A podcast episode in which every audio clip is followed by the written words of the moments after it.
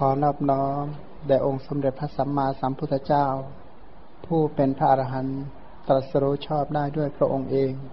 ผู้ถึงพร้อมด้วยวิชาและจรณะผู้เสด็จไปดีแล้วผู้รู้แจ้งโลกเป็นผู้ฝึกสารถีที่สมควรฝึกได้อย่างไม่มีใครยิ่งกว่าผู้เป็นศาสดาของเทวดาและมนุษย์ทั้งหลายผู้จำแนกแจกแจงพระธรรมอันประเสริฐขอนอบน้อม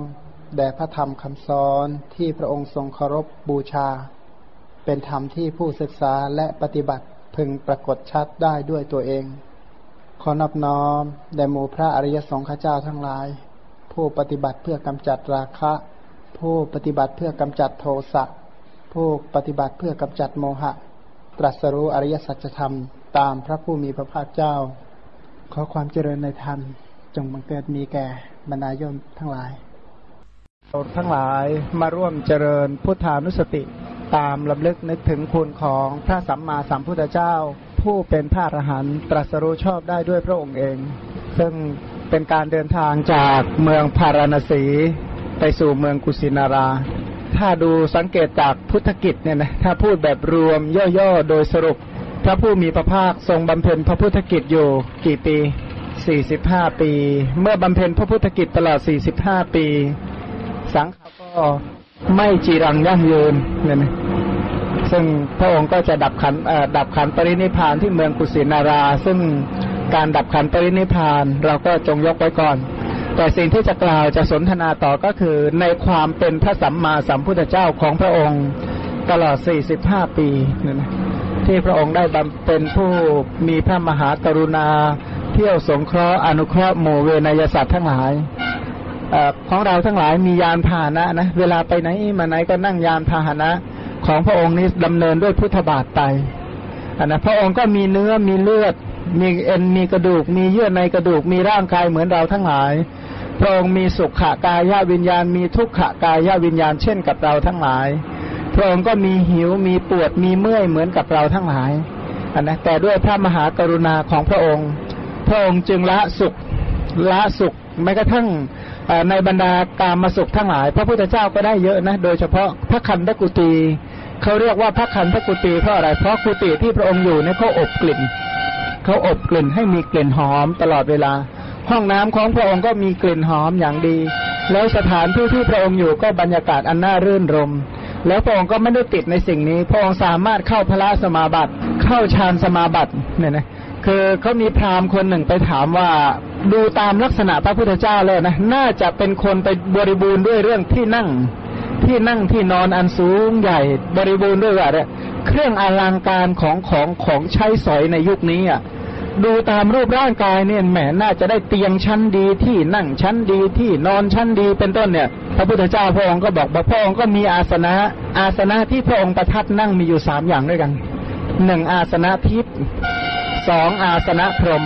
3อาสนะอริยะพระองค์เนี่ยนั่งที่ใดเนี่ยพระองค์ประทับนั่งด้วยอาสนะ3ประการทวนอีกครั้งหนึ่งนั่น1อาสนะทิพย์2อาสนะพรหม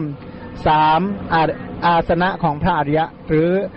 อริยะอาสนะเนี่ยนะอาสยะทิพย์ก็คือการเข้าฌานพระองค์นั่งที่ใดเข้าฌานได้ทุกประเภทอันนั้นตั้งแต่ปฐมฌานทุติยฌานตติยฌานจตุตฌานปฐมฌานเกิดจากสิ่งใดๆพระองค์เข้าได้หมดเลยพระองค์ดูดินแล้วเข้าฌานได้เลยดูน้ำก็เข้าฌาน4ได้ดูลมก็เข้าฌาน4ได้ดูอากาศก็เข้าฌาน4ได้หรือเห็นสีขาวนะเห็นขาวพระองค์เข้าฌาน4ได้เลยเห็นสีเขียวก็เข้าฌานสี่ได้เห็นสีแดงก็เข้าฌานสี่ได้เห็นดอกไม้เหลืองพระองค์ก็เข้าฌานสี่ได้อันนี้คืออาสนะทิพย์ของพระองค์พระองค์นั่งอยู่ที่ไหนประทับอยู่นั่งอยู่ที่ไหนไม่ว่างจากอาสนะอันเป็นทิพย์เนี่ยนะนั่งอยู่โคนไม้เนี่ยอย่างโคนไม้ที่เรามองเห็นเนี่ยโคนไผ่เนี่ยที่เราเห็นเนี่ยพระสัมมาสัมพุทธเจ้าประทับนั่งเนี่ยพระองค์นั่งบนอาสนะอันเป็นทิพย์ของเราเนี่ยได้นั่งอาสนะอันเป็นเบาะได้เท่านี้แต่ว่าไม่มีอาสนะเป็นทิพย์เข้าฌานอะไรยังไม่ได้แต่ก็ได้พุทธานุสติก่อนนะตอนนี้ก็กำลังจะเจริญอาสนะไหนกำลังเจริญอาสนะเพื่อจะได้อาสนะอริยะเนี่ยนะเพราะมาเจริญพุทธานุสติใช่ไหมนั้นพระองค์นี้เป็นผู้ที่บริบูรณ์ด้วยอาสนะทิพย์คือฌานสี่ฌานสี่นั้นโดยมากเนี่ยนะโดยมากพูดถึงโดยมากก็ได้จากกสินดินกสินน้ำกสินลมกสินไฟกสินสีขาวสีเขียวสีเหลืองสีแดง สีทั้งหลายเหล่านี้ดินน้ำไฟลมเหล่านี้พระองค์เข้าฌานได้หมดเลยพระองค์ปรารภถึงร่างกายของพระองค์นะเข้าฌานได้ทุกได้ละฌานก็ได้พระองค์มีสัตว์อันหาประมาณเป็นอารมณ์เข้าฌานก็ได้หรือบุคคลเดียวก็ได้เรียกว่าโอทิโสกะอโนทิโสเนี่ยนะเจริญแบบเจาะจงก็ได้ไม่เจาะจงก็ได้เจาะจงก็เข้าฌานได้ไม่เจาะจงก็เข้าฌานได้เข้าได้หมดเลยท่านพระองค์มีผู้ใดเป็นอารมณ์นะพระองค์เข้าเมตตาได้หมดเลยนะเจริญเมตตาได้หมดเลยเข้าฌานที่มีเมตตาเป็นอารมณ์อันนี้ถือว่าเป็นอาสนะอะไรอาสนะพรหมข้อแรกคือเมตตาอันนะพระองค์เนี่ยเป็นผู้ที่หวังประโยชน์เกื้อกูลแก่ประโยชน์เกื้อกูลแก่สัตว์ทั้งหลายคิดให้คนอื่นมีความสุขจนเข้าฌานที่สามได้เอาดิพระองค์เก่งขนาดนั้นนะของเราเนี่ยคิดให้คนอื่นมีความสุขแล้วยิ้มเลยนะก็ยากเหมือนกันนะแค่คิดอย่างยากถามว่าเราทั้งหลายวันนี้คิดให้คนอื่นมีความสุขบ้างหรือยังนะป้าสุริยกมือขึ้นนะสาธุก็แสดงว่าเราทั้งหลายก็เป็นลูกหลานของพระสัมมาสัมพุทธเจ้านะเพราะว่ามีเมตตาขึ้นคิดให้คนอื่นได้รับความสุขความเจริญหวังดีปรารถนาดีต่อผู้อื่นให้ผู้อื่นเนี่ยบริบูรณ์เนี่ยเราทั้งหลายถ้ามากันอย่างนี้นะถ้าจะเจริญเมตตาให้กันนี่เจริญว่ายังไงขอให้ทุกคนได้รับความสุขใช่ไหมสุขไหนที่เราอยากให้คนอื่นได้ที่สุดนะเช่นสุขไหนโอ้เอางั้นเลยยมอ้วนโอ้ยมอ้วนเอาสุขในนิพพานเลยนะขอให้ทุกคนบรรลุพระนิพพานทั่วหน้ากันนะอย่างนี้ก็ได้ถ้าเรามาจากเมืองไหนเนี่ยพระราณสีมีอะไรเป็นสัญลักษณ์เด่นธรรมเมฆสถูปเนี่ยนะธรรมเมฆสถูปก็คือสถูปที่เป็นที่เห็นอริยสัจนั้นก็ปรารถนาขอให้ทุกท่านตรัสรู้อริยสัจกันนะทุกขสัจที่ควรทำปริญญาขอให้ท่านทั้งหลายได้ทำปริญญาการสมุทัยศาสตร์เป็นธรรมที่ควรละขอให้ได้ละกันนิโรธสัจจะเป็นธรรมที่ควรทำให้แจ้งก็ขอให้ทำให้แจ้งด้วยกันอริยมรรคมีองค์8ระดับโสดาปัตติมรรคเป็นต้นเป็นธรรมที่ควรเจริญขอให้เจริญอริยสัจเหล่านี้ให้ทำกิจในอริยสัจเหล่านี้ตรัสรู้ตามพระพุทธเจ้าด้วยกันนะการตั้งความปรารถนาลักษณะนี้เป็นเมตตาที่มีต่อกันนะซึ่งเราสามารถที่จะเจริญเมตตาอันนี้ได้อยู่แล้วหวังดีปรารถนาดีขอให้สุขภาพแข็งแรงนะเดินทางโดยสวัสดิภาพอย่าปวดอย่าเมื่อยรักษากายให้ปลอดจากป่วยไข้รักษาใจให้ปลอดจากอะไรอกุศลเนี่ยนะอกุศลมีอะไรบ้างความน้อยเนื้อต่ำใจความหงุดหงิดเป็นต้นเนี่ยนะขอให้รักษาใจให้ปลอดจากอุบาทเหล่านั้นพระองค์ตรัสว่าอากุศลนี่เป็นอุปัทวะโตใช่ไหมอันนี้โอ้โหพงรักอะไรนะคนที่แปลนะเขารักษาน้ำใจเรามากถ้าแปลเป็นไทยๆเลยบอกว่ารักษาอุบาทเสนียดจังไรเหล่านั้นอย่าให้มันเข้ามาภายในอย่างนั้นนะเพราะพวกนี้มันไม่ดีเนี่ยนะอย่างสัพพีติโยวิวัชชันตุนะอีติโตเนี่ยนะก็คืออีติโตนะขันห้ามันอีติโตใช่ไหมอีติโตเนี่ยสัพพีติโยก็คือมาจากคำว่าสัพพะบวกอีติโตเนี่ยนะก็คำว่าสัพพะจังไรทั้งมวลอย่าได้มีแก่ท่านท่านก็ให้เจริญงอกงามด้วยกุศลธรรมทั้งหลายแต่เชื่อไหมว่าคำว่าอีติโตนี้เป็นชื่อของอะไรขันห้าขอให้ได้ปลอดขันห้าขอให้ปลอดขันห้านะความเลวร้ายทั้งมวลนี่อาศัยอะไรเกิดอาศัยขันห้านะขอให้ปลอดขันห้ากันทุกท่านนะขอให้ปฏิบัติธรรมให้ถึงกับปลอดขันห้าอย่างที่โยมอ้วนว่าขอให้บรรลุนิพพานกันนะอย่างเงี้ยนะก็มีความคิดเมตตาต่อกันอย่างเงี้ยขอให้ท่านไม่มีเวรไม่มีความเบียดเบียนซึ่งเราทั้งหลายมาลองฝึกซ้อมๆคิดดูอย่างเนี้ยแต่พระพุทธเจ้านี่เข้าฌานได้เลยคิดปั๊บเข้าฌานได้เลยไม่มีสัตว์ใดๆที่พระองค์พิจารณาแล้วเข้าฌานไม่ได้โดยเมตตาเนี่ยนะโดยเมตตาพระองค์เห็นพระเทวทัตพระองค์ก็เข้าฌานได้เห็นองคุลิมานพระองค์ก็เข้าเมตตาฌานได้นะเห็นจอมโจรเห็นใครก็ได้พระองค์เข้าฌานได้หมดเลยด้วยอำนาจเมตตาเพราะพระองค์เป็นผู้ชำนาญในการมองเห็นโดยความเป็นของไม่ปฏิกูลคือเมตตาเนี่ยที่สั่งสมมาดีเนี่ยนะสั่งสมมาดีปรารภด้วยดีใส่ใจด้วยดีเนี่ยซึ่งเราทั้งหลายเนี่ยตลอดถนนหนทางเราสามารถเจริญเมตตาได้หมดเลยอย่างเมื่อคืนเนี่ยพระท่านสวดเร็วมากนะตอนที่ยกมือโลวางลงก็เจริญกรณียมัตกุสเลนยันตังสันตังปนาปิสเมจาตาโกโชเนี่ยนะก็เลยคืนเดียวรวดเดียวเลยจบรวดเดียวเลยนะก็คือการเจริญเมตตานั่นเองเนี่ยนะซึ่งถ้าเราฟังเดี๋ยวฟังกรณียเมตตาสูตรสักเล็กน้อยก่อนนะก่อนให้ต่อพุทธคุณอย่างอื่นกรณียเมตตาสูตรนั้นพระสัมมาสัมพุทธเจ้าสอนพระภิกษุที่จะไปอยู่ป่าถามว่าอยู่ป่าเนี่ยนะอย่างบรรยากาศสองข้างทางที่เราเห็นเนี่ยถ้ากลางคืนอันมืดมิดนี่มันจะน่ากลัวแค่ไหน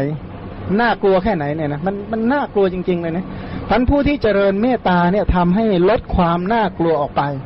คือลดภัยออกไปเพราะว่าอะไรนะคิดให้สัตว์อื่นมีความสุขพวกความกลัวนี่คือเป็นความคิดประทุษร้ายผู้อื่นแต่เมตตานี่คือการไม่คิดประทุษร้ายต่อผู้อื่นทั้งการเจริญเมตตานั้นเป็นสิ่งที่กุลบุตรทั้งหลายในพระศาสนานี้ควรกระทำท่านถือว่าเป็นพรหมวิหารในธรรมวินัยของพระอริยเจ้าเหล่านี้เนี่ยนะอันนี้เป็นอาสนะพรหมนะข้อความในกรณียเมตตาสูตรคุถกนิกายสุตตนิบาตและก็คุถกนิกายคุถกปาฐะเนี่ยมีอยู่สองแห่งที่กล่าวว่ากุลบุตรผู้ฉลาดในประโยชน์ปรารถนาเพื่อจะตรัสรู้สังกบฏพึงบำเพ็ญไตรสิกขากุลบุตรนั้นพึงเป็นผู้อาถรรพ์เป็นผู้ตรงซื่อตรงว่าง่ายอ่อนโยนไม่เย่อหยิ่งสันโดษเลี้ยงง่ายมีกิจน้อยมีความประพฤติเบามีอินทรีย์อันสงบแล้วอะไรไม่พึงประพฤติ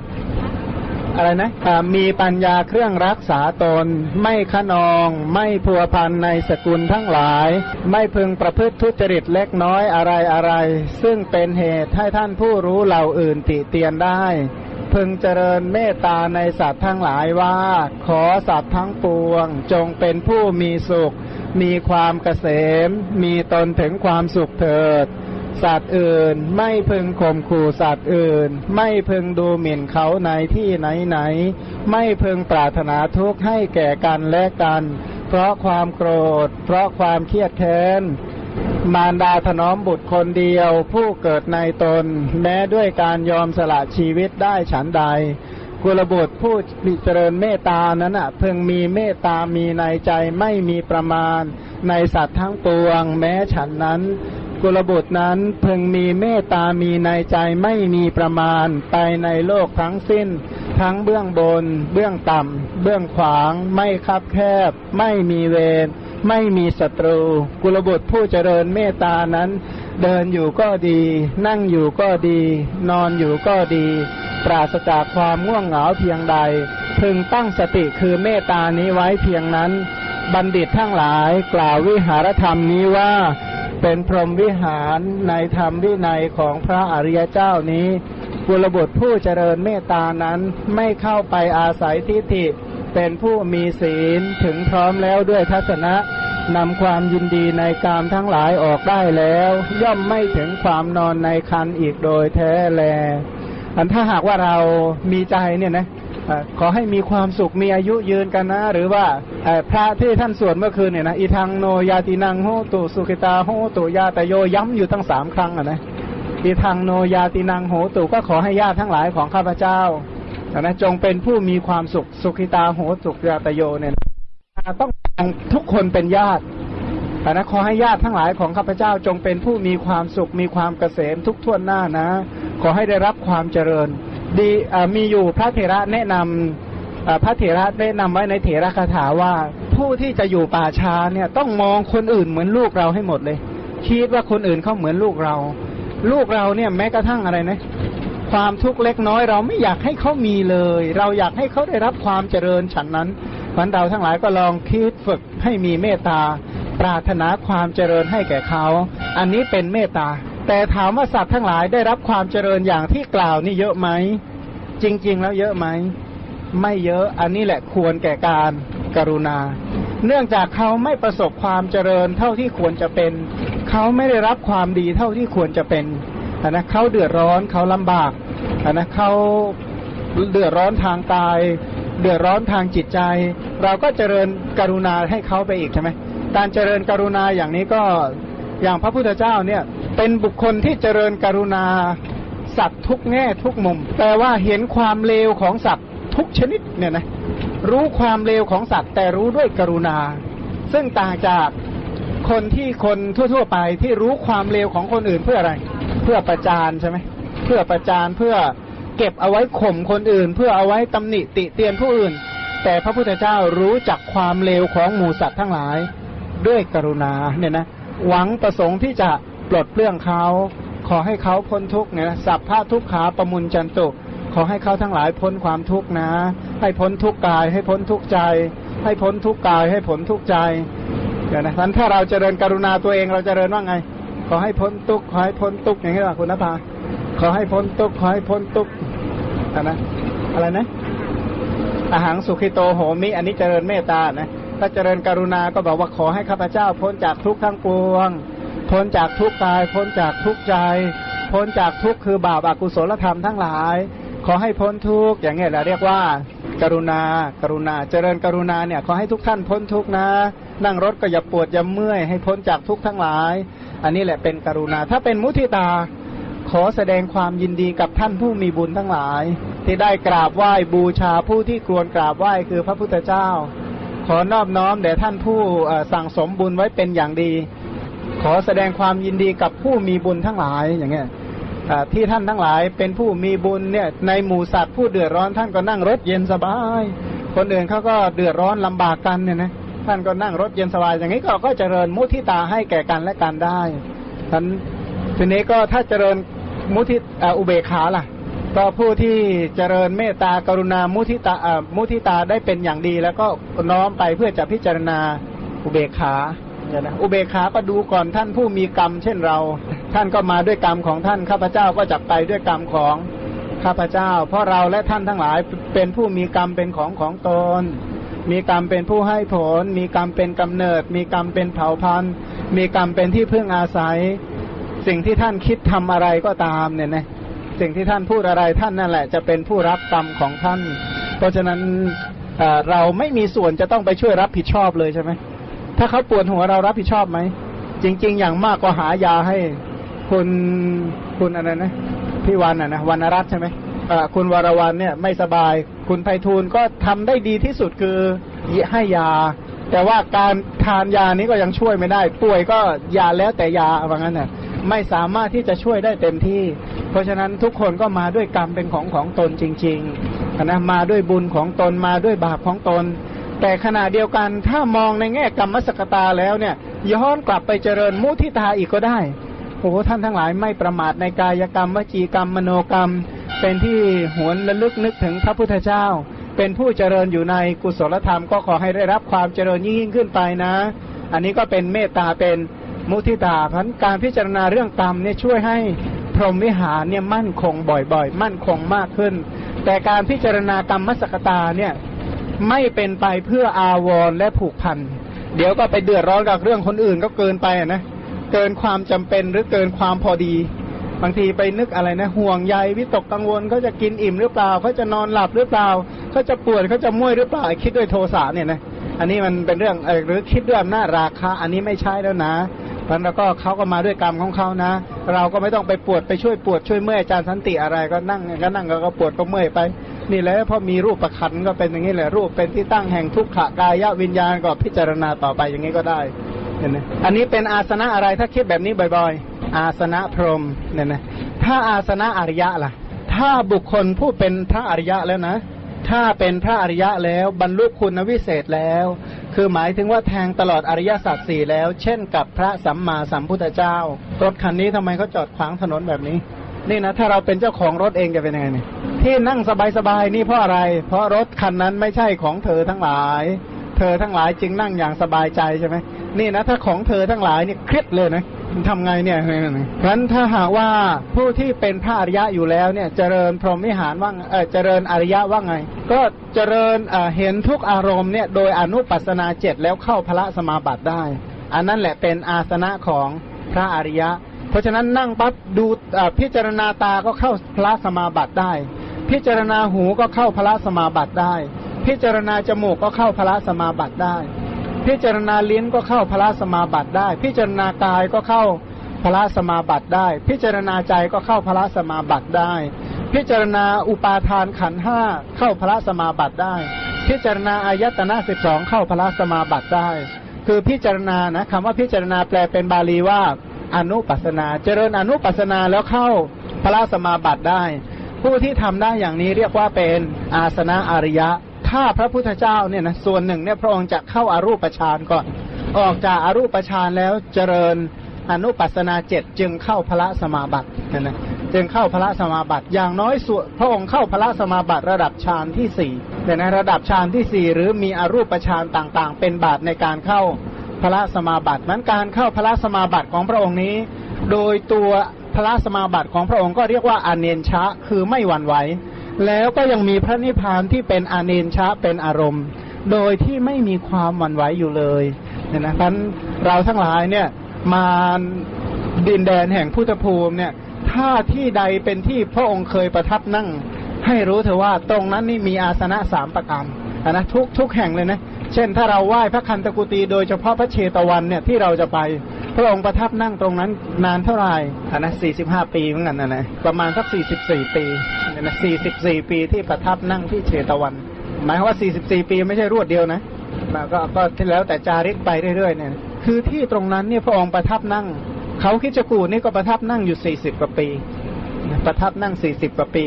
ทุกแห่งที่เป็นพระคันธกุตีทุกแห่งที่พระองค์ประทับนั่งณที่นั้นๆณสถานที่นั้นๆพระองค์นั่งด้วยอาสนะ3ประการเหล่านี้คืออาสนะทิพย์อาสนะพรหมและก็อาสนะของพระอริยะเนี่ยนะแต่ของเราเนี่ยได้อยู่อาสนะเดียวคืออิริยาบถนั่งอาสนะนี่มีอยู่จริงๆแล้วมาจากคำว่าวิหารน่ะนะวิหารก็แปลว่าอยู่ก็มีอีกในหนึ่งก็แปลว่าอยู่วิหารเนี่ยอยู่ด้วยอิริยาหนึ่งอิริยาบถวิหาร2ทิพพวิหาร3พรหมวิหาร4อริยวิหารก็นัยยะเดียวกันเพราะฉะนั้นเราก็ได้แล้วข้อหนึ่งละอิริยาบถวิหารพระผู้มีพระภาคเจ้าพระองค์นั้นเนี่ยนะผู้สมบูรณ์ด้วยอริยธรรมอริยวิหารเหล่านี้เราก็มาล้อมลำลึกถึงพระองค์ผู้พระผู้มีพระภาคเจ้าซึ่งบทหลังๆเนี่ยจะอธิบายพระองค์นี้เป็นพระอรหันต์คงทบทวนกันหน่อยนะอรหันต์นี่ในที่หนึ่งไกลจากกิเลส 2. กำจัดข้าศึกภายในคือกิเลส 3. หักซี่กรรมแห่งสังสารจักร 4. ไม่มีความเป็นผู้ควรเครื่องสักการะบูชาทุกชนิดทุกประการและโดยประการทั้งปวงสุดท้ายไม่มีความลับในการทำบาปไม่มีการแอบทำอกุศลใดๆณทุกหนทุกแห่งไม่มี แม้แต่คิดกามวิตกก็ยังไม่มีคิดพยาบาทวิตกก็ไม่มีคิดวิหิงสาวิตกก็ยังไม่มีเมื่ออกุศลวิตกอย่างนี้ยังไม่มีจะกล่าวไปยัยถึงบาปอกุศลอย่างอื่นเล่าเนี่ยนะพระพุทธเจ้าฟุ้งซ่านเป็นไหมโดยที่สุดแม้กระทั่งบาปคือความฟุ้งซ่านพระองค์ยังไม่มีเลยนะพระองค์นั้นเป็นผู้ที่บริสุทธิ์อย่างแท้จริงเนี่ยนะเป็นผู้ที่ไม่มีความลับในการกระทำบาปเป็นผู้สะอาดในที่ทุกสถานและการทุกเมื่อเป็นผู้บริสุทธิ์จริงๆมันในหลายๆแห่งจึงอุปมาว่าดอกบัวที่จะดอกบัวนี่จะโตอาศัยอะไรจึงโตได้น้ำกับโคลนตมอาศัยน้ำและโคลนตมเจริญงอกงามพอแบ่งบานออกมาพอพ้นน้ำไปแล้วก็น้ำไม่แปรเปื้อนแล้วฉันใดพระพุทธเจ้าพระองค์ผู้เกิดในโลกคือหมู่สัตว์โลกอาศัยโลกคือขันธ์ห้าอยู่แต่พระองค์ไม่แปรเปื้อนในสัตวโลกไม่แปรเปื้อนในขันธ์ห้าเนี่ยนะอันนี้คืออนุภาพของการทำปริญญานะ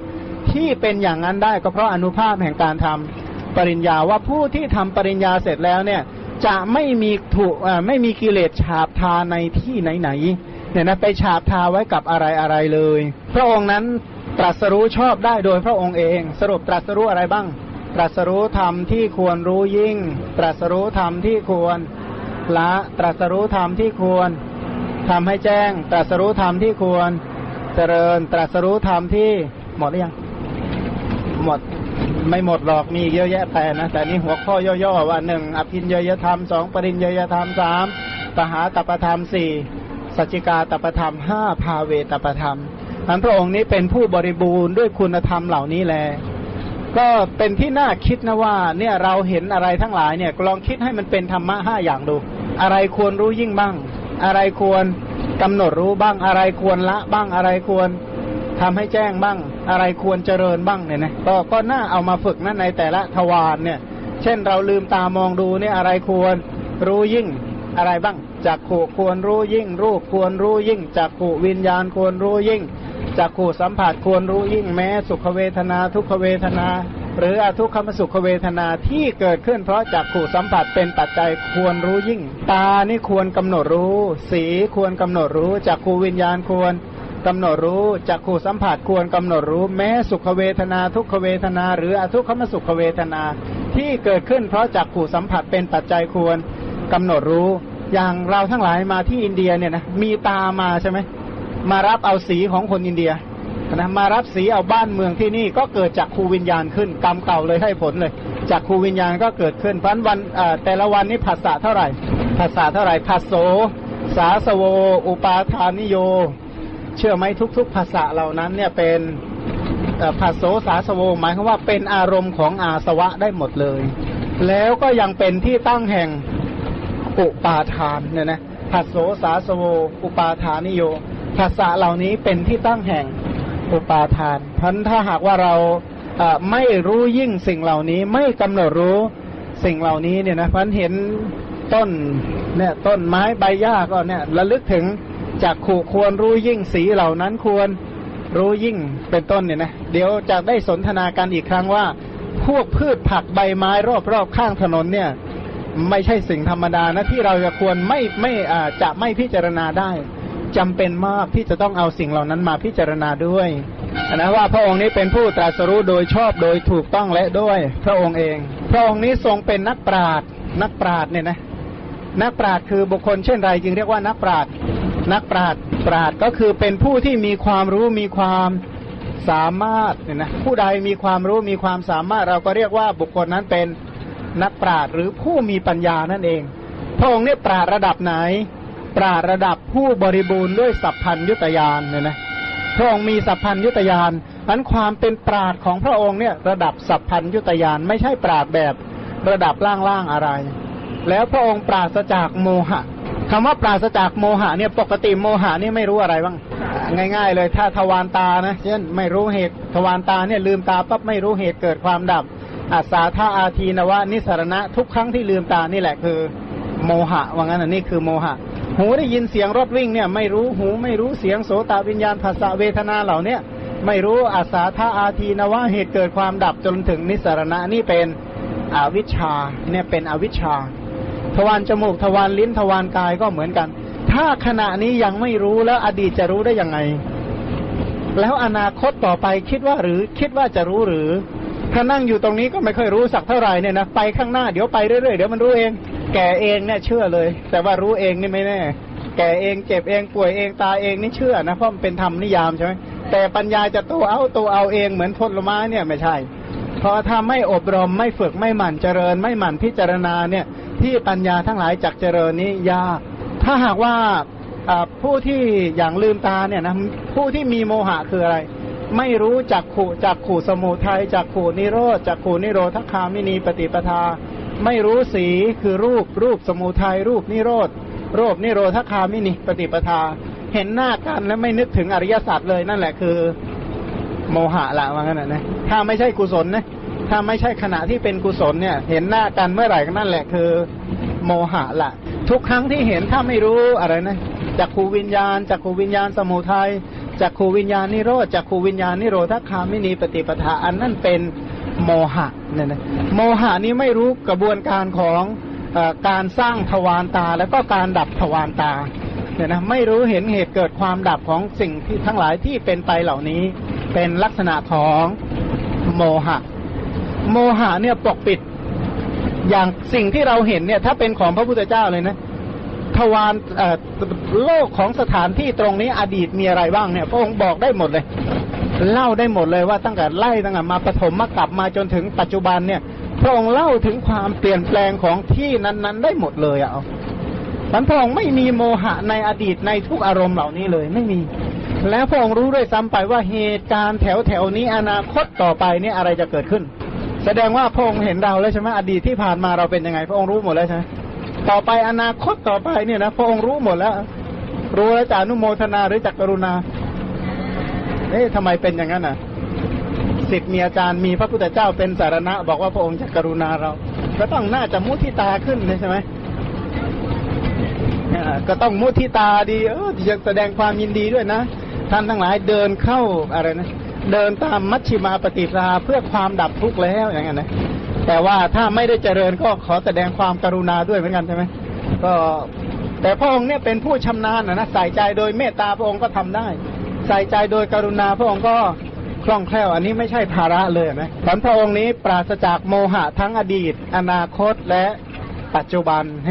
นนี้สัพพสังขารทั้งหลายเป็นอย่างไรเนี่ยพระองค์รู้แจ้งแทงตลอดเหมือนคนตาดีมองเห็นภาพฉะนั้นนะพระองค์นี่ไม่มีโมหะอย่างนั้นเลย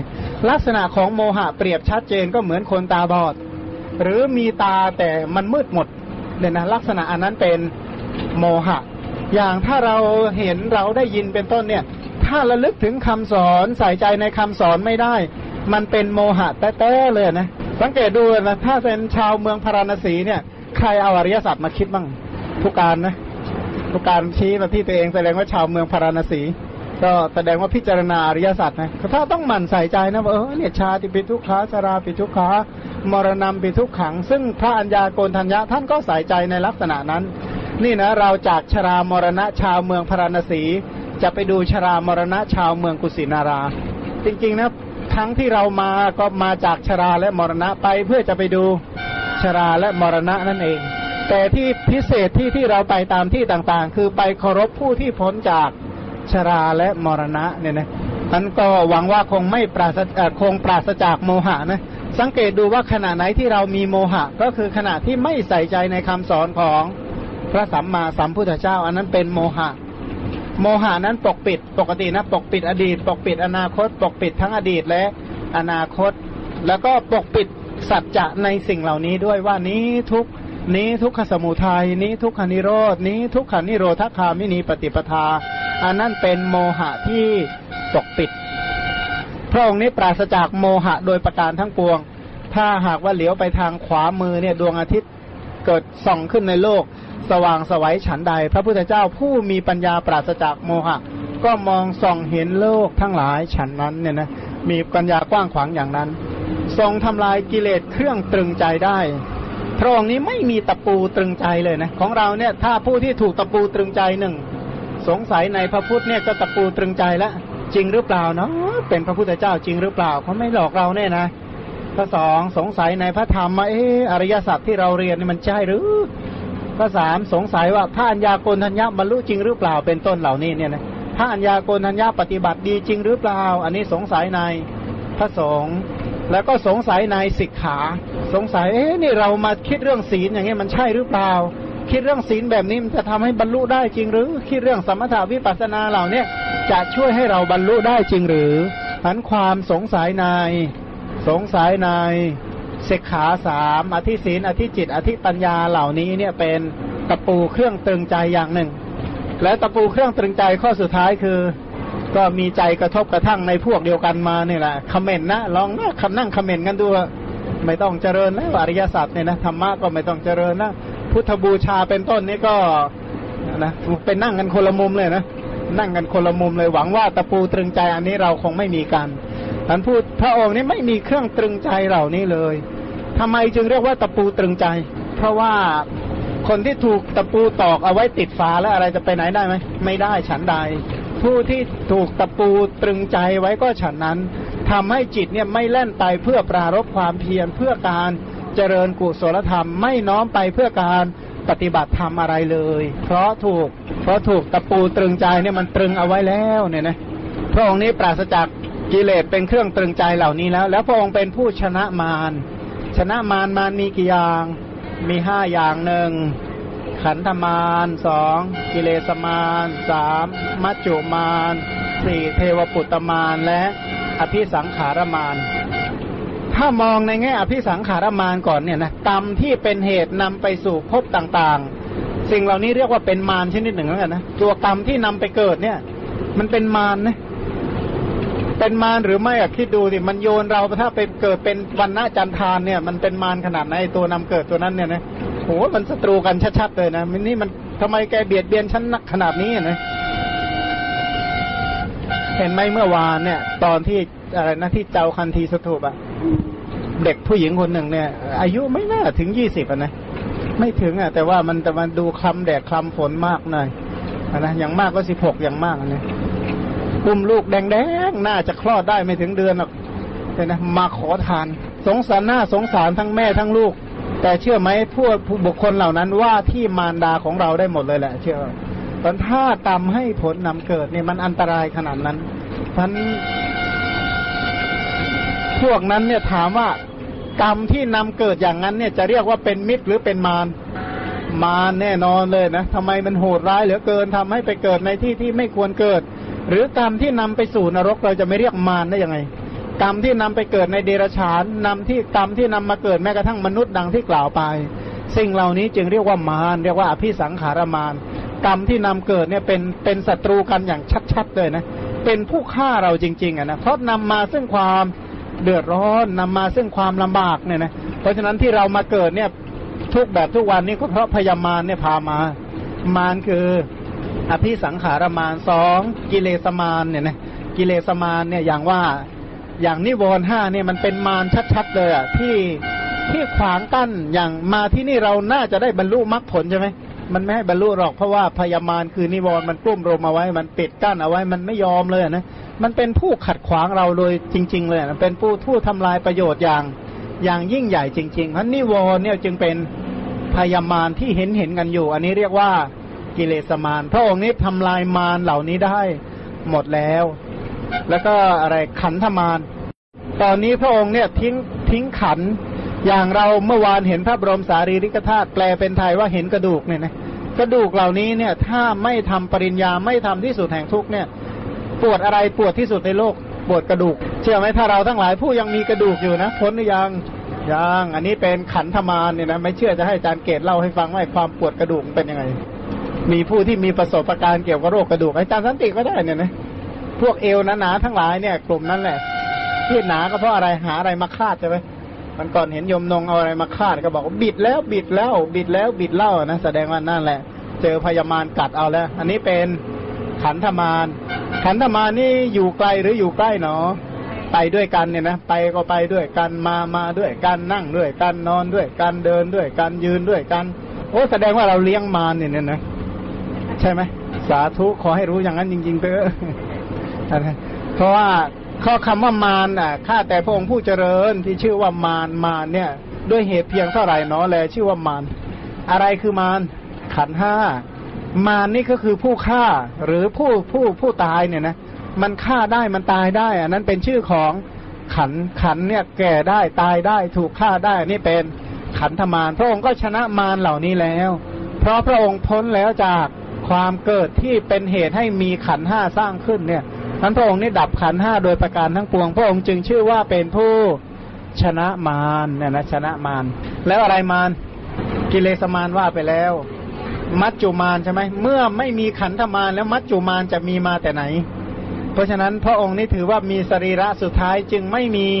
มัจจุมารอีกต่อไปแล้วนะการจุติครั้งนั้นนี่ถือว่าเป็นครั้งสุดท้ายแล้วที่ดีใจมากเลยนะตอนที่ปลงพระยุพะปลงพระชนมายุสังขารเนี่ยดีใจมากเลยที่เรียกว่าปลงมัจจุมารเนี่ยนะเพราะถือว่าการจุติครั้งนี้เป็นครั้งสุดท้ายจะไม่มีการรับกองทุกข์อันใหม่รับมหาภาระอันใหม่เลยส่วนมารอีกตัวหนึ่งคือเทวปุตตมารเทวปุตตมารนี่ก็พระองค์ชนะตั้งแต่ไหนชนะตั้งแต่ที่อปราชิตบัลลังก์แล้วนะพระองค์เนี่ยนั่งที่อปราชิตบัลลังก์เนี่ยทำลายเทวปุตตมารก่อนอย่างที่สองก็ทำลายกิเลสมารเมื่อทำลายกิเลสมารอภิสังขารมารก็เป็นอันทำลายถ้าเซนสรีระของพระองค์ก็ยังเหลือขันธมารกับมัจจุมารเมื่อพระองค์ดับขันปรินิพพานไปแล้วนี่จึงชนะมารโดยประการทั้งปวงนะมารไม่ลากมาใช้งานอีกเนี่ยนะถ้าเรายังมีพยามารอยู่นะเนี่ยแผ่นดินในเนี่ยเราเนี่ยพร้อมที่จะมาพลิกแผ่นดินเหล่านี้ทั้งหมดอ่ะถ้าพยามารเขาฉุดเรามานะมาเป็นข้าทาสกรรมกรเนี่ยให้มาขุดเนี่ยเห็นไหมถนนเนี่ยเมื่อวันก่อนนะวันก่อนที่เขาซ่อมถนนเนี่ยใช้อีเตอร์ขุดแล้วใช้มือกอบเนี่ยแดด30-40องศาเนี่ยจะเป็นยังไงนะโอ้โหเราทั้งหลายใครไม่เคยบ้างใครไม่เคยทำแบบนั้นบ้างโอ้ทำบุญอะไรมาโอ้ทำบุญมากเป็นผู้มีบุญมากเลยนะขอมากอบซะมือพรุนหมดแล้วอ๋อเคยในวัฏฏะเลยนะเอางั้นเลยเหรอชาตินี้ก่อนนะเห็นเนี่ยแต่ว่า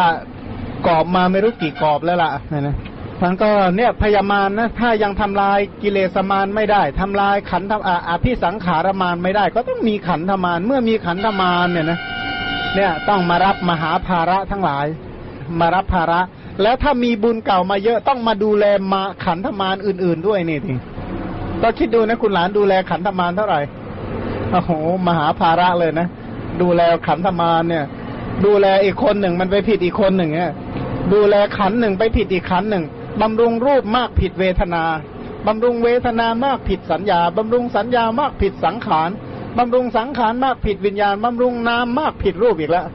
มันก็อย่างนี้แหละพันอันนี้เป็นอะไรมารขันธมารเนี่ยนะขันธมารเพราะฉะนั้นมีมารเมื่อมีขันอย่างเดียวจึงมีการเกิดจึงมีการแก่มีการตายมีการอะไรทำกรรมใช่ไหมมีการเสวยผลของกรรมมีการทำกรรมก็เพราะมีขันห้าขันห้าจึงเป็นที่ดูบุญดูบาปวันก่อนคุณไพฑูรย์ก็เล่าให้ฟังว่าขันห้าเป็นที่ดูบุญดูบาปจริงๆเลยนะคุณไพฑูรย์ตื่นมาเล่าให้ฟังหน่อยขันห้าเป็นที่ดูบุญดูบาปยังไงโดยอาชีพผมก็เป็นคนเป็นเภสัชกรอยู่ร้านยานะครับผมก็จะเห็นผู้คนเจ็บป่วยแต่ก็ไม่มากแต่เขาก็จะเป็นอยู่ประจำอยู่เรื่อยๆแต่ละคนเนี่ยผมก็เห็นแล้วมีโรคประจำตัวกันเกือบทุกคนนิดหน่อยๆต้องมีกินยาโน่นกินยานี่เนี่ยก็ดูได้เลยดูบุญดูบาปคนอย่างคนเนี่ยก็มีเรื่องเจ็บป่วยใช่ไหมฮะผมก็เห็นบุญเห็นบาปของเขาในแง่นี้สัตว์ผมก็ดูอีกแถวหน้าบ้านผมก็มีพวกสุนัขพวกแมวอะไรมาก็เนี่ยโรคผิวหนังมั่งอะไรมั่งเนี่ยเขาก็มีบาปของเขาได้รับผลวิบากกรรมเข้ามาพวกบุญดูบาปแบบคุณไพฑูรย์เนี่ยนะเพราะฉะนั้นเราจะคุณไพฑูรย์ไม่มีลิขสิทธิ์นะในการพิจารณาแบบนี้นะเพราะว่าท่านเอาธรรมะมาพิจารณาเพราะฉะนั้นดูเหอะเนี่ยทุกคนเนี่ยเป็นที่ดูบุญดูบาปหมู่เราทั้งหลายก็เป็นที่ดูบุญดูบาปนะทุกคนเนี่ยเป็นที่ดูบุญดูบาปทั้งหมดเลยนะว่าบางครั้งอีกภาคหนึ่งก็เสวยผลบุญอีกภาคหนึ่งก็เสวยผลบาปเพราะมีขันธ์ห้าจึงเป็นที่ดูบุญและดูบาปเพราะว่าบุญบาปนี่เวลามันให้ผลที่ขันธ์ห้าเวลาทำบุญทำบาปก็ทำที่ขันธ์ห้าถ้ามีนิพพานเป็นอารมณ์แล้วก็ไม่เรียกว่าเป็นการทำบุญทำบาปแล้วนะเป็นการละบาปแล้วก็ลอยบุญบ่เอาแล้วอะไรก็ไม่เอาสักอย่างแล้วนะไม่เอาสังขารทุกชนิดแล้วพันมารเหล่านี้เนี่ยพระองค์เนี่ยเป็นผู้ชนะมารโดยเฉพาะถ้าชนะทั้งหมดนะในบรรดามารทุกชนิดเนี่ยถ้าชนะกิเลสมารได้อย่างเดียวนะถืออันจบกันเลยนะถ้าเราในบรรดาชนะมารห้าเนี่ยขอให้ชนะมารตัวเดียวเหอะกิเลสมารเนี่ยถ้าชนะกิเลสมารได้เนี่ยกิเลสโดยศัพท์แปลว่าความเศร้าหมองแห่งจิตเนี่ยนะแสดงว่ามันจิตที่เศร้าหมองเนี่ยมันเป็นมารชัดๆเลยนะเวลาที่อกุศลจิตเราเกิดเนี่ยโอ้ยมีพยามารเอ้ยเจริญกรุณาให้ตัวเองได้เลยนะว่าตอนนี้มารกำลังบริโภคถูกมารบริโภคอยู่ว่างั้นนะถ้าหากว่าอกุศลจิตเราเกิดขึ้นเรากรุณาตัวเองว่ายังไงบ้างให้ผู้การเล่าให้ฟังก่อนกุศลจิตเกิดแล้วครับกุศลจิตเกิดแล้วก็ถูกมารมันพาไปอีกทีครับถูกมารออกคำสั่งถูกมารออกคำสั่งให้ทำได้สารพัดเลยครับตั้งแต่มารสั่งให้พูดมารสั่งให้ลงไม้ลงมือก็ได้ครับก่อนอื่นมารสั่งให้คิดก่อนคิดให้คิดแต่สิ่งที่ไม่ดีทั้งนั้นเลยนะพูดก็พูดวาจาที่ไม่ดีทั้งนั้นทำก็ทำสิ่งที่ไม่ดีทั้งนั้นกิเลสมารทำให้เราทำกรรมได้กิเลสมารให้เราทำได้สารพัดแล้วครับแล้วแต่ว่ากิเลสหรือว่ามารตัวเล็กมารตัวใหญ่หรือว่ามารประเภทไหนมารโลภะหรือมารโทสะหรือมารโมหะนี่ทำได้หมดผมมาอินเดียเนี่ยผมมองเห็นมารชัดๆอยู่ตวงท่านพระอาจารย์ครับนะฮะมารที่มันพาไปเนี่ยครับท่านดูนะครับเนี่ยเพราะมารมันพาเดินอยู่นั่นนะครับมารมันพาเดินไปนะครับนี่มารมันพาเดินไปนะครับนั่นน่ะนี่ก็มารมันพาขี่จักรยานไปนะครับมารมันพาไปจริงๆครับมันแปลกว่าเห็นคนเดินเป็นฝูงนะเหมือนกับสัตว์นี่นะมันเหมือนกับถูกมารมันจูงไปลากคอไปเนี่ยนะมันเหมือนบ่วงของมารน่ะมัจจุเทยะเนี่ยมันเหมือนกับว่าไอ้มารเนี่ยเอาบ่วงมาคล้องแล้วก็ลากไปเป็นฝูงนะก็รวมทั้งผมด้วยก็ถูกมารลากไปนะแต่มาคนนี้ถูกลากมานี่เพื่อที่จะไปฆ่ามารนั่นเนี่ยคราวนี้มารเสียท่าผมละมารเสียท่าผมละ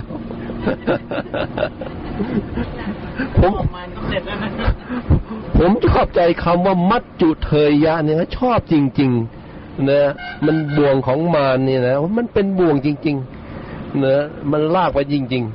นะมันลากยังไม่ปราณีปราศัยด้วยนะมันไม่ใช่ค่อยๆลากนะโอ้มันลากอย่างทารุณด้วยนะลากอย่างรีบร้อนเนี่ยฮะ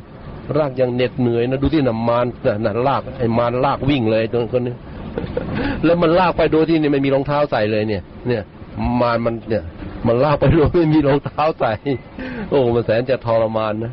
มันทั้งนั้นเนี่ยมันถัดนะนั่นถัดอยู่ที่ข้างถนนเห็นมันนั่นน่ะนั่นน่ะมันลากไปทั้งนั้นที่ไม่มีขามันยังลากไปนะก้นแสบเลยนะมันลากไปนั่นน่ะโหพูดถึงมานี่ทำไมถึงพระผู้มีพระภาคจึงทรงใช้ศัพท์นี้นะทรงใช้ศัพท์นี้มาใช้เนี่ยซึ่งพยัญชนะอักขระพยัญชนะพระองค์ตรัสไว้เนี่ยเหมาะสมแล้วก็สมบูรณ์ที่จะทำให้เห็นสภาวะธรรมชัดเจนมากๆเลยนะเพราะว่าขึ้นชื่อว่ามาแล้วต้องลงท้ายด้วยตายนะครับเพราะมานี่รากศัพท์มันคือมรณะเนี่ยนะถ้าหากว่าสิ่งใดนะมันไปสู่จุดหมายปลายทางคือตายหรือมรณะนั่นเรียกมารหมดเลยพระอาจารย์บอกว่าเนี่ยเดินก็เดินไปตายพวกเราก็นั่งรอความตายนะยืนก็ยืนรอความตายเนี่ยนะครับเนี่ยนะครับมันเป็นมารจริงๆครับขันธมารมันเป็นอย่างนี้จริงๆขี่จักรยานก็ขี่ไปตายเนี่ยครับเนี่ยสามล้อก็ไปตายเนี่ยขี่กลับมาทางนี้ก็ตายนะแต่ขี่ไปก็ตายนั่งก็ตายเลี้ยวซ้ายก็ตายแม้แต่ไอ้มารมีเขานี่ก็เรียบร้อยเหมือนกันเนี่ยมันไม่เว้นเลยเนี่ยนะไอ้วัวไอ้ควายนี่ก็ถูกมารลากไปนี่ทั้งหมดเนี่ยครับเนี่ยลงท้ายว่าไงครับผู้พูดก็ตายเนี่ยมันถูกมารลากไปเหมือนกันแล้วผู้พูดก็พูดเมื่อกี้ก็ตายเนี่ยนะตายกันเสี่ยงเลยตายหมดนะตายหมดทั้งรถเนี่ยไม่เหลือเลยโอ้ไอ้มานี่มันร้ายกาจนะมันไม่เหลือไปสักคนหนึ่งเลยนะไม่เว้นเลยแม้แต่คนเดียวในโลกนี้เพราะว่ามัจจุมานี่ก็ฉุดพระพุทธเจ้าไปเรียบร้อยแล้วใช่ไหมมันเลวร้ายมากนะมันฉุดพระสารีบุตรไปก่อนวันหลังก็ฉุดพระโมคคัลลานะไปอีกวันหลังก็ฉุดพระสัมมาสัมพุทธเจ้าไปอีกหลังจากนั้นก็ฉุดพระอานนท์เป็นต้นท่านมาเนี่ยทำลายอย่างชนิดเรียกว่าราบคาบชิโนราบทีนี้ถามว่ามารเหล่านั้นเนี่ยเพราะกิเลสมารมันพาไปเนี่ยนะเพราะถ้าเราตั้งป้อมว่าศัตรูเอ๋ยพยามารคือศัตรูมันก็ได้ดีแล้วล่ะเนี่ยนะพอเริ่มรู้จักศัตรูของตัวเองบ้างแล้วใช่ไหมเมื่อก่อนนะอุ้ยเอาใจมันมากเลยนะมันต้องโกรธสิมันต้องโกรธสิมันเรื่องอย่างนี้มันได้ยังไงมันต้องโกรธสินะโอ้มันเป็นความสะใจชนิดหนึ่งเหมือนกันนะที่ได้โกรธเนี่ยนะโอ้เลี้ยงพยามารตัวเบิ่มเลยนะเราก็อย่างนี้มันต้องชอบสิมันต้องโลภสิเนี่ยนะมันต้องเอาสิแล้วก็ส่งเสริมมันด้วยนะมันไอ้นั่นเป็นอะไรมารกิเลสมารเนี่ยนะถูกกิเลสมารมันฉุดแต่เมื่อก่อนนะเขาบอกว่าไม่รู้ก็ไม่เป็นไรอะไรเนี่ยอุ้ยเลี้ยงมันได้อ้วนพีเลยนะมารคือโมหะเนี่ยพอมาฟังคำที่น่าสังเวชมากเขาบอกว่าไม่รู้ก็ไม่เป็นไรเมื่อก่อนบอกอวิชชานี่มันน่าติดหรือใครติดอวิชชาบ้างอ่ะนะธรรมะไม่รู้ก็ไม่เห็นเป็นไรนี่อันนั้นแหละลักษณะของอนุรักษ์นิยมอ่ะนะว่ายินดีในความไม่รู้ยินดีในโมหะเพราะฉะนั้นโดยที่สุดแม้แต่โมหะจึงเป็นที่ตั้งแห่งความยินดีนั้นโมหะนี่ก็เป็นพยามารตัวตัณหาที่ชอบโดยที่สุดชอบแม้แต่โมหะจึงเป็นมารเหล่านี้พระสัมมาสัมพุทธเจ้าชนะหมดแล้วเมื่อพระองค์ชนะมารเนี่ยนะพระองค์ต้องมาลากต้องมาปั่นสามล้อปั่นแสลงอยู่แถวนี้ไหมไม่ต้องมานั่งเนี่ยบรรทุกถ่านบรรทุกหินก็ไม่ต้องแล้วใช่ไหมไม่ต้องมาลำบากลำบนไม่ต้องมาเป็นกรรมกรก่อสร้างไม่ต้องมาเป็นคนงานไม่ต้องมาเป็นคนขับรถไม่ต้องมาไม่ต้องมากินกะหล่ำใจกะหล่ำอยู่แถวนี้นะกะหล่ำใจนะไม่ใช่ใจกะหล่ำนะไม่ใช่กะหล่ำใจเนี่ยไม่ต้องมาอ่านหนังสือพิมพ์อยู่แถวเนี้ยไม่ต้องมาเป็นโคเป็นลาไม่ต้องมาลากใครเนี่ยไม่ต้องมาวิ่งลากใครก็ดูสิพวกลาตัวเนี้ยนะมันถูกมัดเท้าอ่ะเอาดิเดินธรรมดานะมัดเท้าหน้าเท้าหลังติดกันแล้วให้มันเดินนะเนี่ยนะโอ้เนี่ยมันถูกโซ่ล่ามตั้งแต่ขนาดนี้เลยเนี่ยเห็นน้ำซ้ายมือโยมเนี่ยไม่ใช่ว่าไม่มีสัตว์อยู่ในนั้นนะมีเพราะมารเนี่ยมันพาไปเกิดนะพระพุทธเจ้านี่ชนะมารเหล่านี้โดยประการทั้งปวงแล้วเพราะเราทั้งหลายจึงนอบน้อมบูชาสักการะแด่พระสัมมาสัมพุทธเจ้าผู้ชนะมารเนี่ยนะโอ้พระองค์ชนะมารเมื่อพระองค์ชนะมารนี่พระองค์จึงชนะทุกข์ เนี่ยนะจึงชนะทุกข์เนี่ยนะแต่เพราะที่ทุกข์อยู่ก็เพราะว่าแพ้มารมันฆ่านะมันก็เลยได้รับทุกอย่างหาประมาณไม่ได้ดูนะว่ามารมันผาปั่นจักรยานไปเรื่อยนั่นแหละพระองค์นี้ทรงเป็นผู้ไม่มีทุกข์พระองค์นี้เป็นผู้ไม่มีทุกข์เนี่ยนะไม่มีทุกข์ยังไงพระองค์ไม่มีการบริหารขันเลยหรือทุกข์ในที่นี้คือโทสะของพระองค์ไม่มีอันนะตอนที่พระองค์มีพระชนอยู่ตอนที่พระองค์มีพระชนอยู่ก่อนเนี่ยพระองค์ไม่มีทุกข์คือโทสะเลยผู้ที่ไม่มีโทสะเนี่ยเป็นคนที่มีความสุขอย่างแท้จริงนะผู้ที่ทุกข์มากๆคือผู้ที่มีโทสะลองอยู่เนี่ยอากาศก็ดีเย็นก็เย็นสบายก็สบายไม่ปวดไม่เมื่อยถ้าโทสะมันลองกำเริบดูสิทุกข์ขึ้นมาทันทีเลยนะมันเป็นความป่วยมันเป็นโรคภัยอีกชนิดหนึ่งที่สร้างความเดือดร้อนสร้างความลำบากให้แก่เราทั้งหลายเพราะพระองค์นี้เป็นผู้ไม่มีทุกข์คือโทสะแต่ในขณะเดียวกันอย่างตอนนี้พระองค์ไม่มีทุกข์คือวัฏทุกข์อีกต่อไปพระองค์ไม่มีกรรมวัฏแล้วไม่มีกิเลสวัฏแล้วไม่มีวิปากวัฏแล้วพระองค์จึงไม่ต้องเห็นพูดถึงไม่ต้องเห็นมันน่าเสียดายไหมเราเสียดายไหมน้ำอ้วนเสียดายไหมถ้าจะได้เลิกเห็นต่อไปเลิกฟังเลิกได้ยิน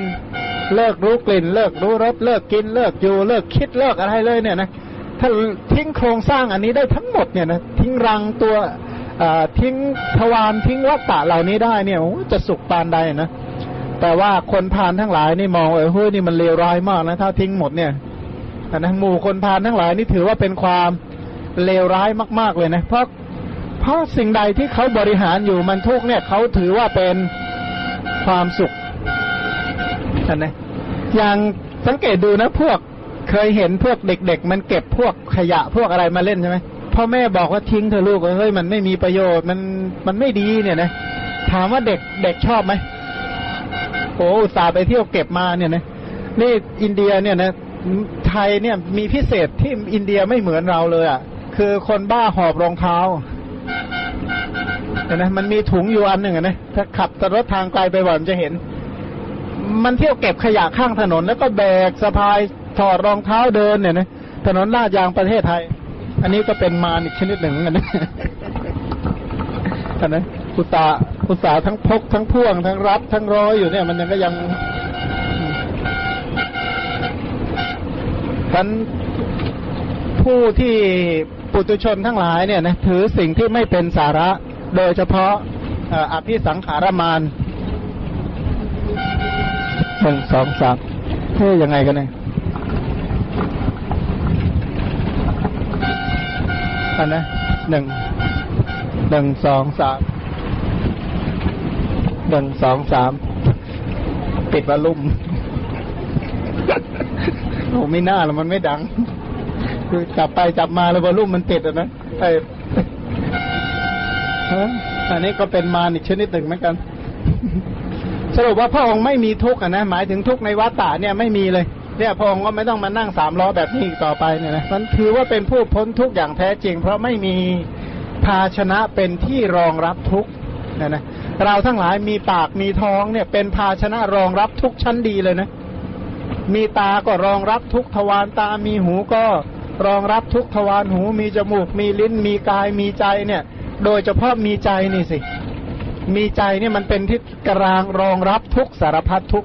คนอื่นเขาทุกเรายังเก็บมาทุกด้วยสิเอานะคนอื่นเขาเดือดร้อนเรายังเก็บเอามาเดือดร้อนอีกคนอื่นเขาป่วยเราก็ยังดูถ้าจะป่วยเหมือนกับเขาเหมือนกันนะเก็บเอามาลำบากเก็บเอามาทุกเก็บเอามาไม่สบายใจแต่ว่าทุกทั้งมวลเหล่านี้พระองค์ไม่มีแล้วพระองค์จึงเป็นผู้พ้นทุกโดยประการทั้งปวงเนี่ยนะไม่มีทุกที่เราเห็นได้ยินเหล่านี้หรอกพระองค์นี่มีจิตเสมอด้วยดีนะเราก็มาดูคนมีจิตไม่เสมอสิจิตไม่เสมอนี่มันเป็นยังไงนะเดี๋ยวก็ดีเดี๋ยวก็ร้ายเดี๋ยวก็โวยวายเดี๋ยวก็เงียบขรึมเดี๋ยวก็นิ่งเดี๋ยวก็ฟุ้งเดี๋ยวก็พวกมีโรคจิตเนี่ยนะที่มันเป็นบาปเป็นอกุศลเนี่ยมันเดี๋ยวดีเดี๋ยวร้ายจริงๆไม่มีความสม่ำเสมออะไรเลยนะไม่สม่ำเสมอไม่นิ่งไม่ใสเลยนะกลับเดี๋ยวก็เครียดเดี๋ยวก็วิตกเดี๋ยวก็กังวลเดี๋ยวก็ลำบากใจเดี๋ยวก็ไม่สบายใจเดี๋ยวก็หงุดหงิดเดี๋ยวก็รำคาญเดี๋ยวก็ฟุ้งซ่านเดี๋ยวก็ไปเรื่อยแหละนั่นนะ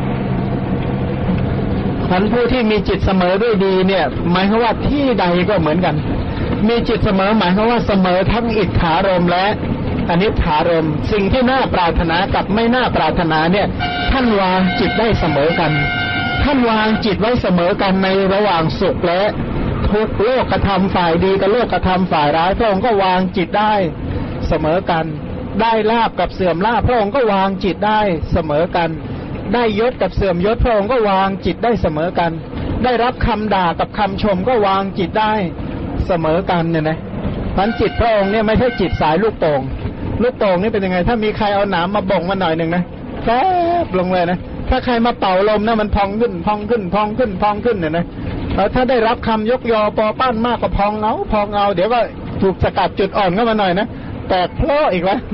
เดี๋ยวก็พองเดี๋ยวก็แตกเดี๋ยวก็พองเดี๋ยวก็แตกเนี่ยนะตัวเจ้าของจิตเนี่ยน่าสงสารปานใดนะถ้าอยู่ในสภาพแบบนี้ซึ่งพระองค์ไม่เป็นอย่างนั้นจิตของพระองค์เสมอด้วยดีเพราะกิเลสที่เป็นเหตุให้ไม่เสมอเนี่ยพระองค์ได้ทำลายหมดแล้ว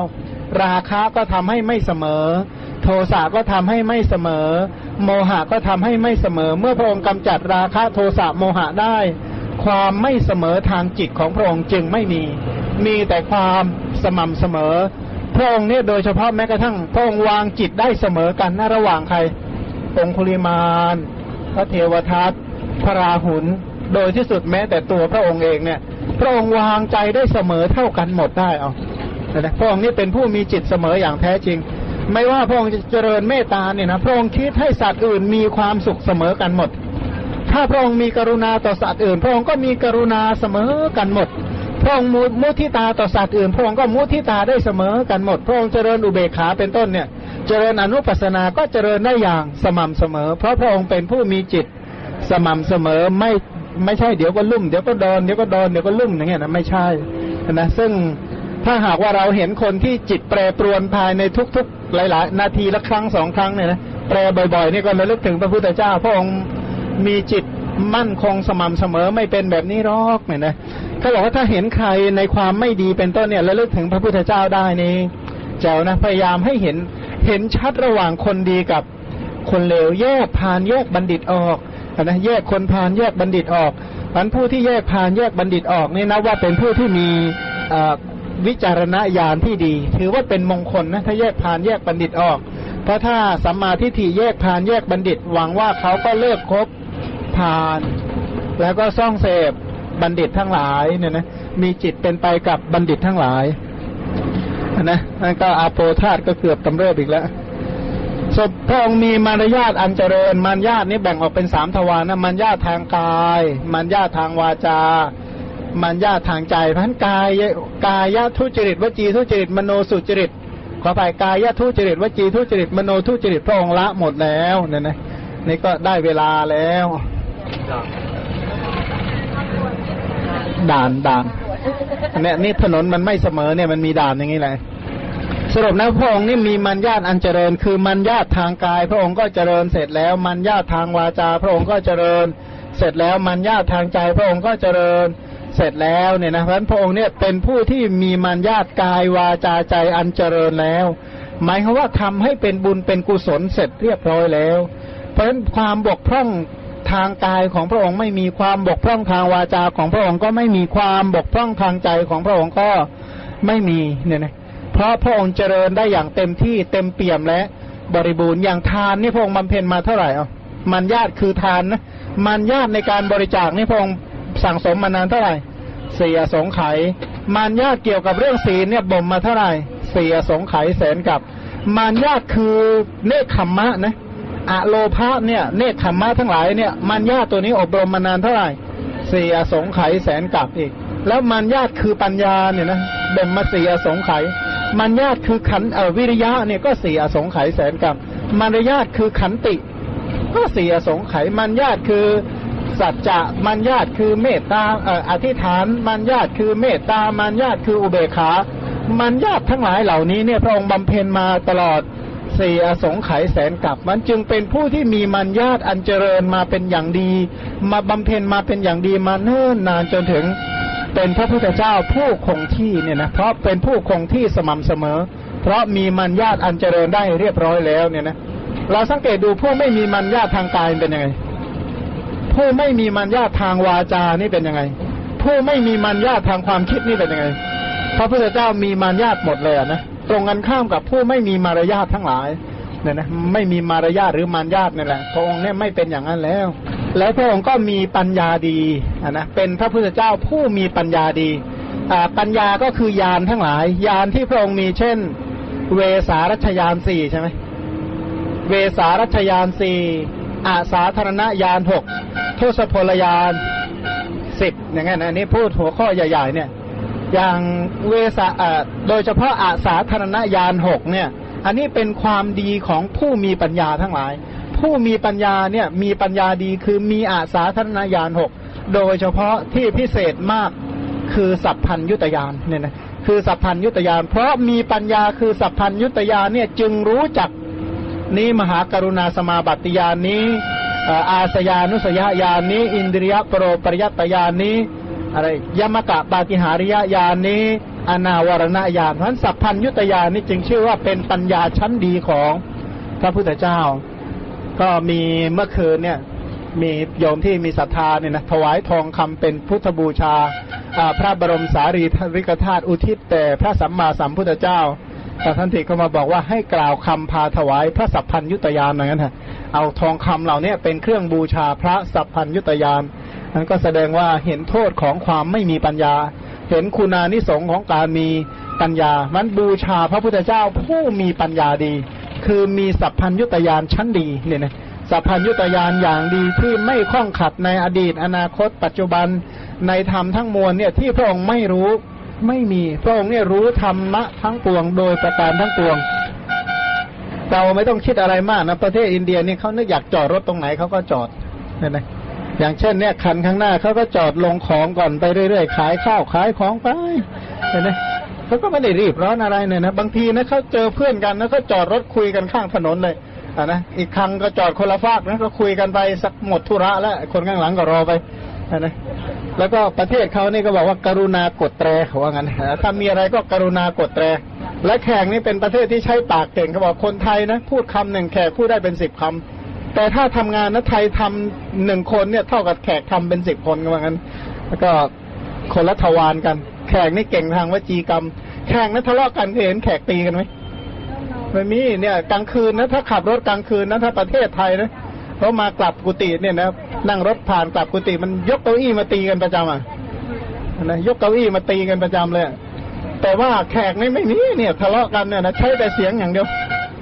นะไม่เขาเนี่ยเก่งทางวจีทวารไทยนี่เก่งทางกายทวารเก่งกันคนละทวารคนละทวารแต่เชื่อนะสุดดีว่าไม่จุติแถวนั้น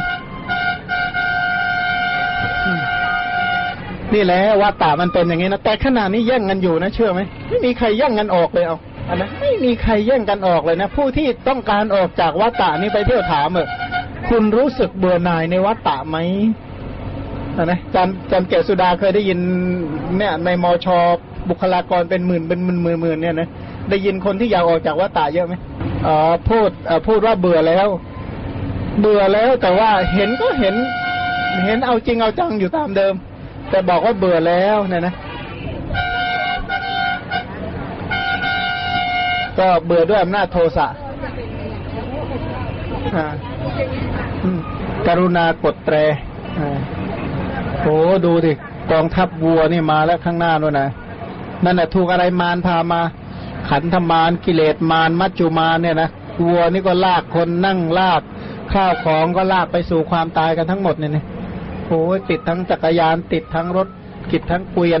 เนี่ยนะนี้ทุกขสมุทัยนี้ทุกขนิโรธนี้ทุกขนิโรธคามินีปฏิปทาเนี่ยนะโอ้ก็ช่วงนี้เรากำลังผ่านตลาดเนี่ยนะก็คิดว่าเรามาดูเขาช้อปปิ้งกันแล้วกันนะเราไม่ได้ช้อปปิ้งเองนะก็ดูเขาจ่ายตลาดดูเขาช้อปปิ้งกันดูเขาจ่ายข้าวจ่ายของกันนะดูขับเกวียนจ่ายตลาดกันแล้วกันนี่นะทำเป็นเหมือนแหมมันปฏิกูลอย่างนั้นอย่างนี้ดูมื้ออาหารเนี่ยจะรู้สึกที่ไหนได้ก็เอาอาหารไปจากตรงนี้เลยไปปรุงให้เรากินเราก็บอกอุ้ยอร่อยกินเนี่ยนะแต่คิดว่าปฏิกูลเป็นจริงเป็นจังนะเราก็อย่างนั้นนะเราก็เบื่อเป็นพักๆเลยก็บอกดูที่น้ำสกปรกอย่างนั้นอย่างเงี้ยน้ำที่เราดื่มนั้นเขากรองไปจากไหน น้ำเหล่านี้นี่แหละอันที่จริงนะครับสภาพนี้เนี่ยนะเป็นสภาพที่ของเมืองไทยเมื่อถอยหลังไปสักสมัยรุ่นพ่อรุ่นแม่เรานะครับ80-90 ปีในลักษณะนี้เพราะว่าที่กล้าพูดอย่างนี้ก็เพราะว่าได้เห็นตามรูปนะฮะที่จังหวัดเชียงใหม่ที่เขาพวกมิชชันนารีเขาถ่ายไว้นี่นะฮะหรือว่าถ่ายถนนสายเรียกว่าสายดีสายท่าแพเนี่ยเรายังเห็นเลยข้างๆเป็นร้านโกโลโกโซอยู่แล้วก็มีเกวียนมีกองเกวียนมีวัวมีเด็กที่ถอดเสื้อนะฮะแล้วก็มีผู้หญิง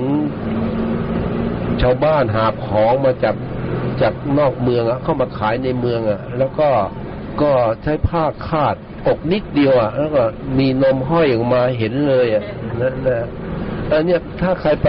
ตามร้านอาหารในเชียงใหม่จะเห็นนะฮะคือสภาพอย่างนั้นจริงๆเลยแล้วก็ดูที่ปากก็ยังมีเคี้ยวหมากอยู่นะเพราะฉะนั้นอย่านึกว่าสิ่งเหล่านี้เราห่างเรานักนะไม่ห่างเลยนะแล้วก็พูดถึงว่าซ่วมนะฮะสมัยก่อนเราก็ไปทุ่งกันนะสมัยก่อนเราไปทุ่งเหมือนกันนะไปไหนไปทุ่งมามันมีซ่วมเป็นเรื่องเป็นราวก็สมัยรัชกาลที่5ที่4 ที่ 5นี่เองเฉพาะในเมืองแต่ส่วนนอกเมืองก็ยัง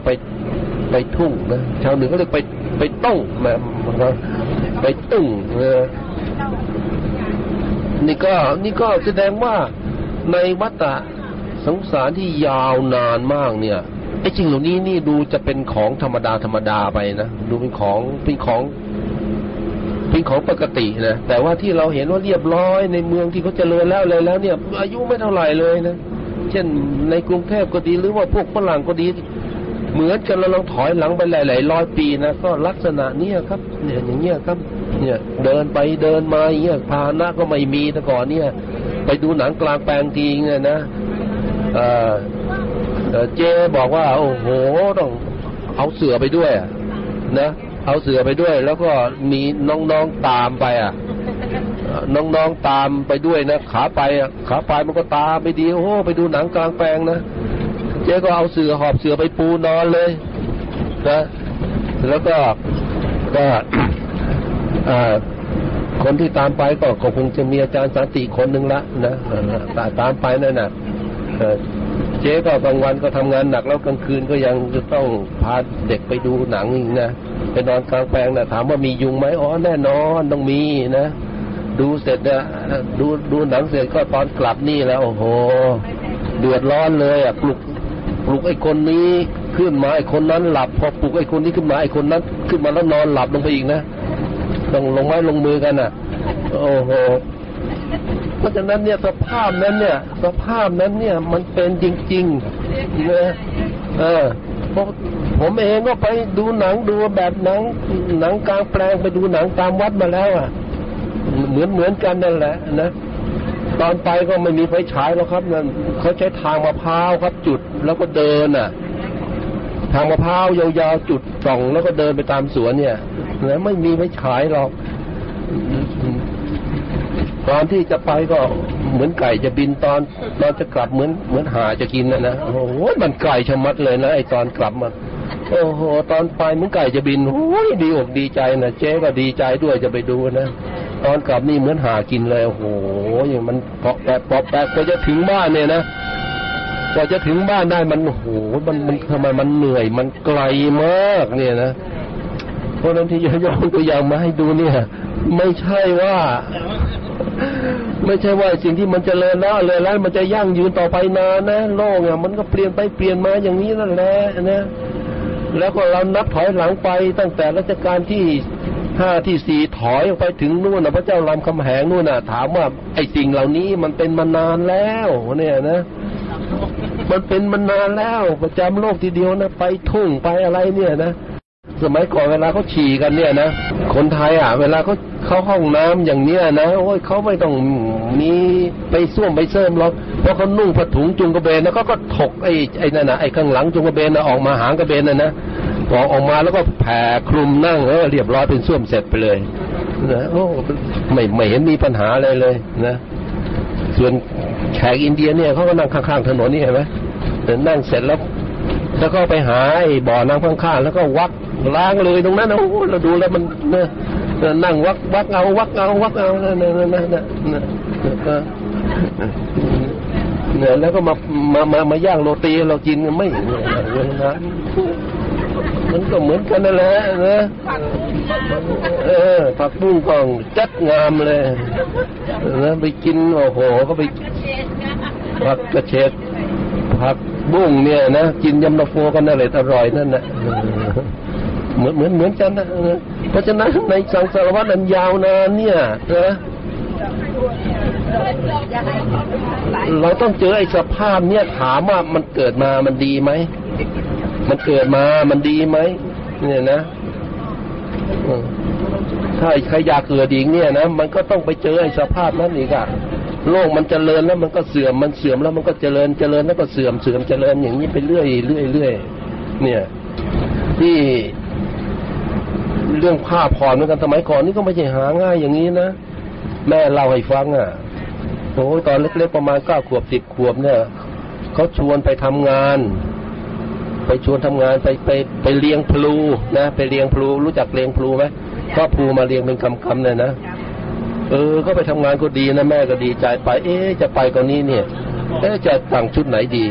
โอ้ขอโทษลืมไปแล้วโลเกเป็นประเทศคิดเข้าใจว่าเป็นประเทศในกลุ่มประเทศเดียวเนี่ยที่ยัง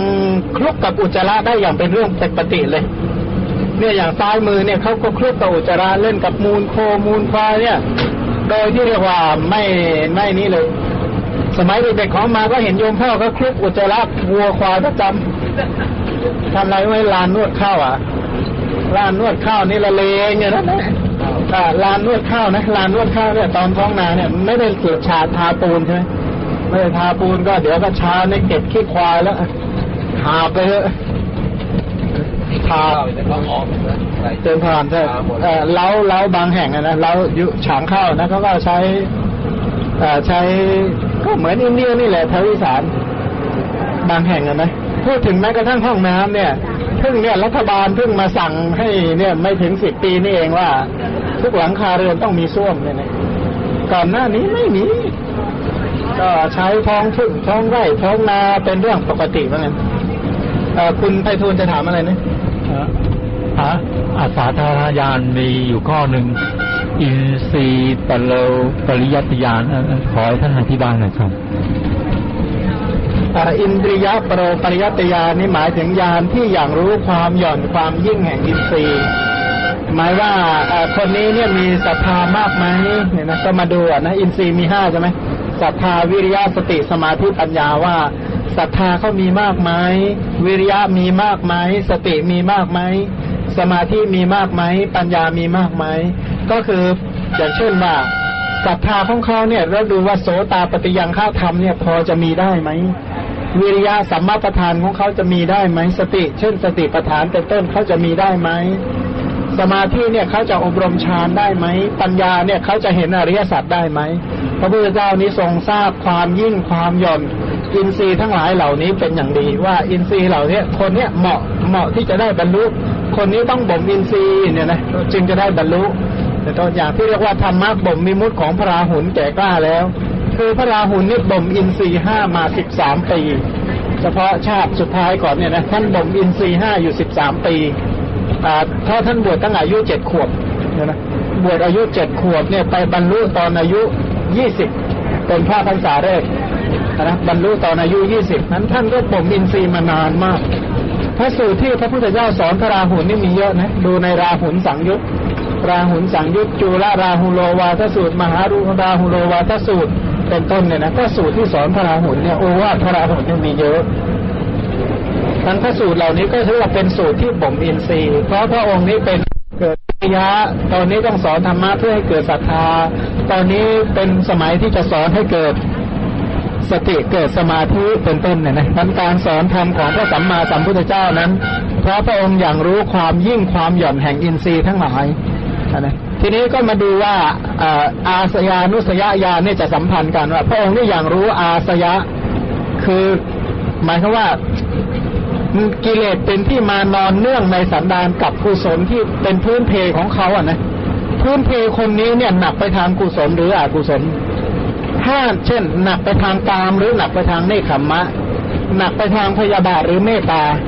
หนักไปทางถีนะหรืออโลกสัญญาเนี่ยนะหนักไปทางมิจฉาทิฏฐิหรือสัมมาทิฏฐิอันนี้พระองค์ใช้อาสยานุสยญาณแล้วก็ตรวจดูอินทรีย์อีกครั้งหนึ่งความสามารถพิเศษอันนี้ทั้งญาณทั้งสองอย่างนี้เรียกว่าพุทธจักษุเป็นตาของพระพุทธเจ้าที่จะมองเห็นคือวินิจฉัยได้เลยว่าบรรลุได้หรือไม่นะถ้าบรรลุได้ต้องเมื่อไหร่ที่ไหนแล้วบรรลุได้ด้วยธรรมเทศนาประเภทใดเนี่ยนะพระองค์จะอย่างรู้ถึงธรรมะเหล่านี้ทั้งหมดอันนี้เป็นอาสยานุสยญาณเป็นอินทรียโปรปริยัตญาณแล้วก็มีชื่อเรียกตรงๆว่าพุทธจักษุเนี่ยนะพุทธจักษุที่พระองค์มีพุทธจักษุก็เพราะอาศัยสิ่งที่ช่วยอีกอย่างหนึ่งคือสมันตจักษุดูนาคซ้ายมือนาคเป็นชื่อของช้างพระองค์นี่มีอาสาธารณญาณเนี่ยเพื่อสงเคราะห์สัตว์อย่างที่บอกว่าอย่างที่พวกเวลาพระองค์บริจาคทานเนี่ยนะ